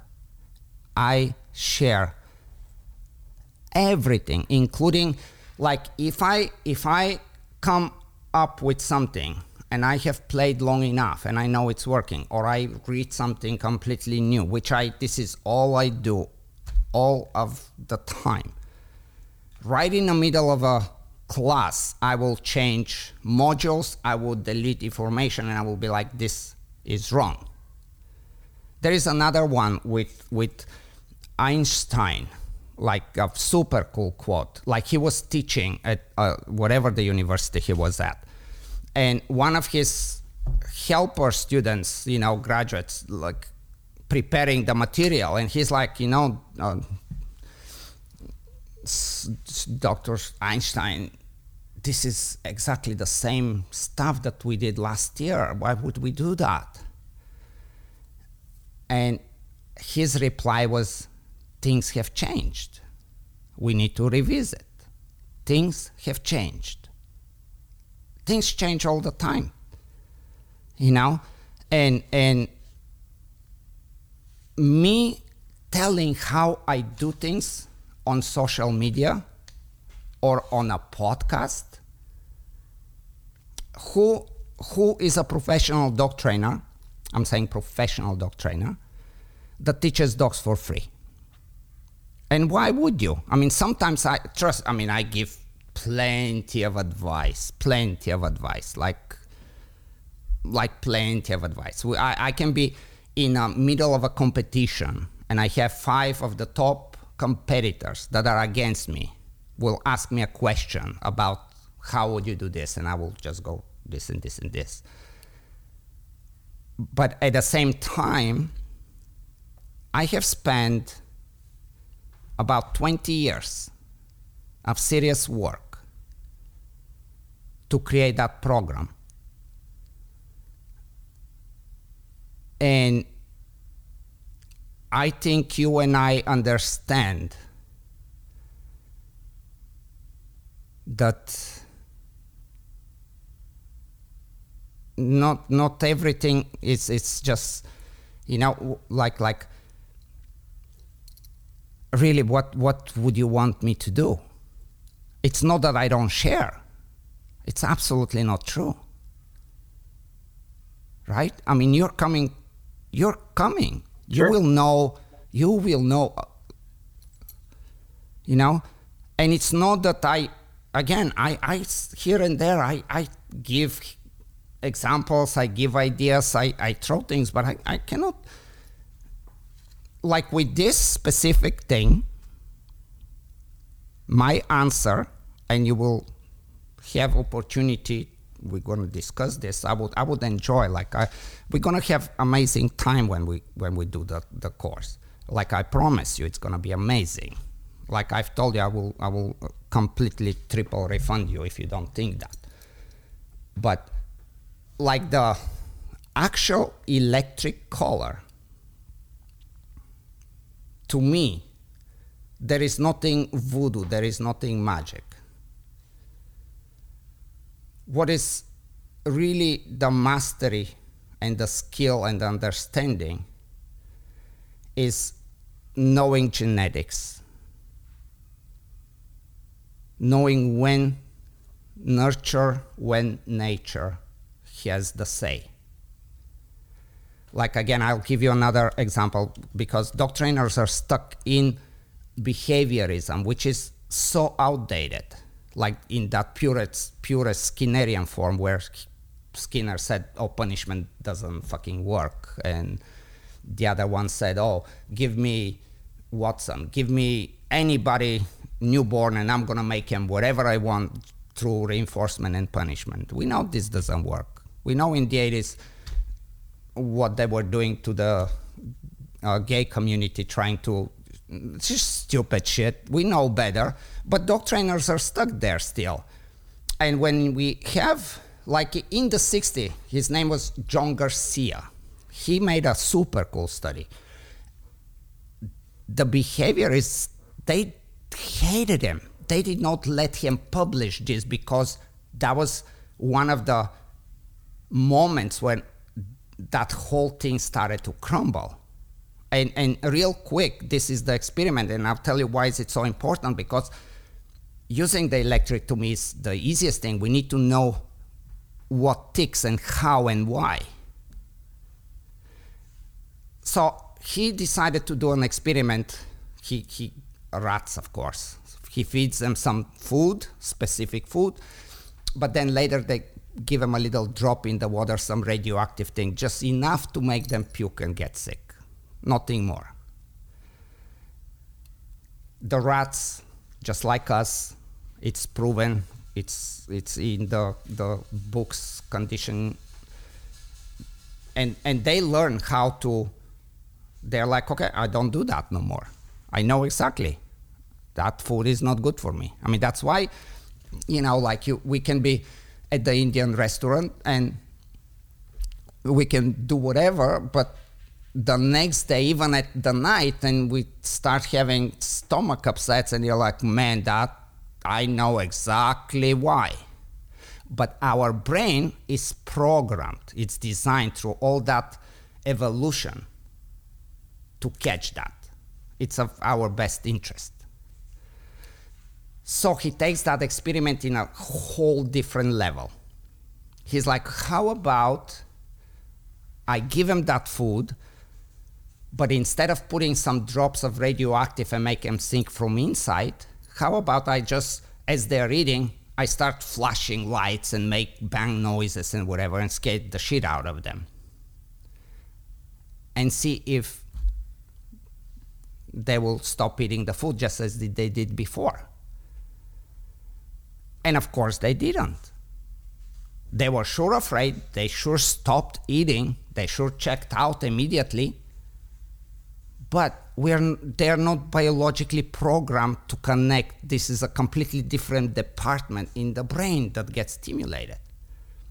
And so that was a, a, a really big deal because when we're talking about, oh, we can just reinforce everything. No, you cannot. The, the scientific literature is endless. Like any evolutionary biology uh, paper can just blow their minds. It's, it's ridiculous to, to you know, um, talk like that. So understanding genetics is a big deal. Understanding how reinforcement, what you can reinforce, what you cannot reinforce, how to punish, what to punish, what is the level of motivation, what is emotions, how emotions come up, what is the dopamine, and how much all this stuff is what the answer really lays into. It's not about what level you use the control on. And I agree. I agree 100% with that. 100%. I don't disagree with that. And please, like for everybody that listens, like I absolutely, I mean, very sincerely hats off for taking that challenge because you fucking knew that I'm not gonna back Sure. off. Mm-hmm. And I believe that the conversation that we just had, like you should be applauded because what you did for everybody, you made me t- talk and and and give ideas that typically I wouldn't. And I think people should be very thankful to you for that. Like really, I, I believe that from, from the bottom of my heart. I'm not scared to have a conversation that doesn't go my way. I knew this wasn't, but it has to be done. It's got to be done. That's all there is to it. You know, and and whenever the time comes and trust me it will i i will have a fucked up idea please tell me somebody i mean they like in the you know how the whole thing went i mean you know how it went the social media sucks in some ways because it's a no matter how you say something ultimately it just goes like this let's see that fight it's like fuck you it, it's okay, maybe I said it to whatever I was in the moment. It's unforgiving. It's it's really crazy, and we don't learn this way, and we don't. Whenever we have the opportunity to talk in person, like I've talked to you before, I talk to you now. I will talk to you after. I always we're gonna have super cool conversation with you. I talk with pretty much all the people that the the you know everybody that was typing was trying to put them on the spot. Oh, you should have with this one, with this one. I talk with these people all the time. We we have conversation. We don't agree on certain things. But how would I not respect somebody that has put his life in dog training? He has his heart there. I don't know. I don't know. It's human nature sometimes. It's just crazy. But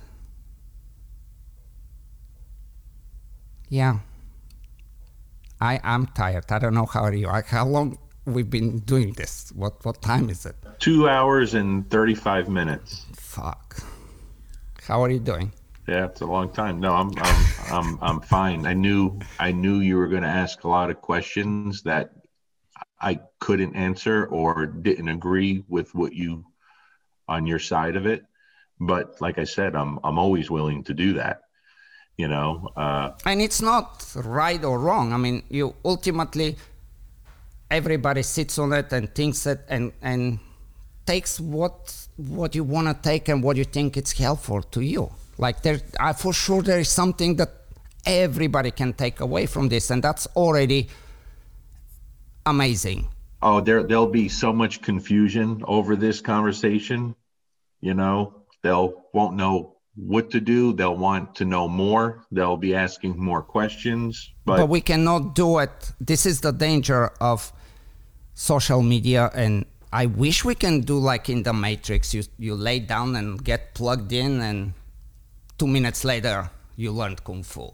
Whoa, this fuck! I would do it. Well, it's just it's it's got to be done.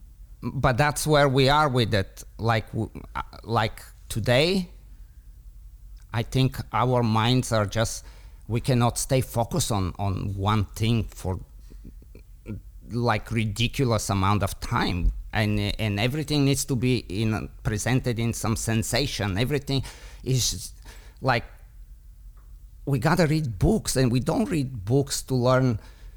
And, and especially now i mean you have kindle you have audiobooks you, you have so many ways just as you're driving instead of listening to some i don't i, I again i don't want to say that all podcasts are stupid but you gotta like everybody has to kind of use their brains and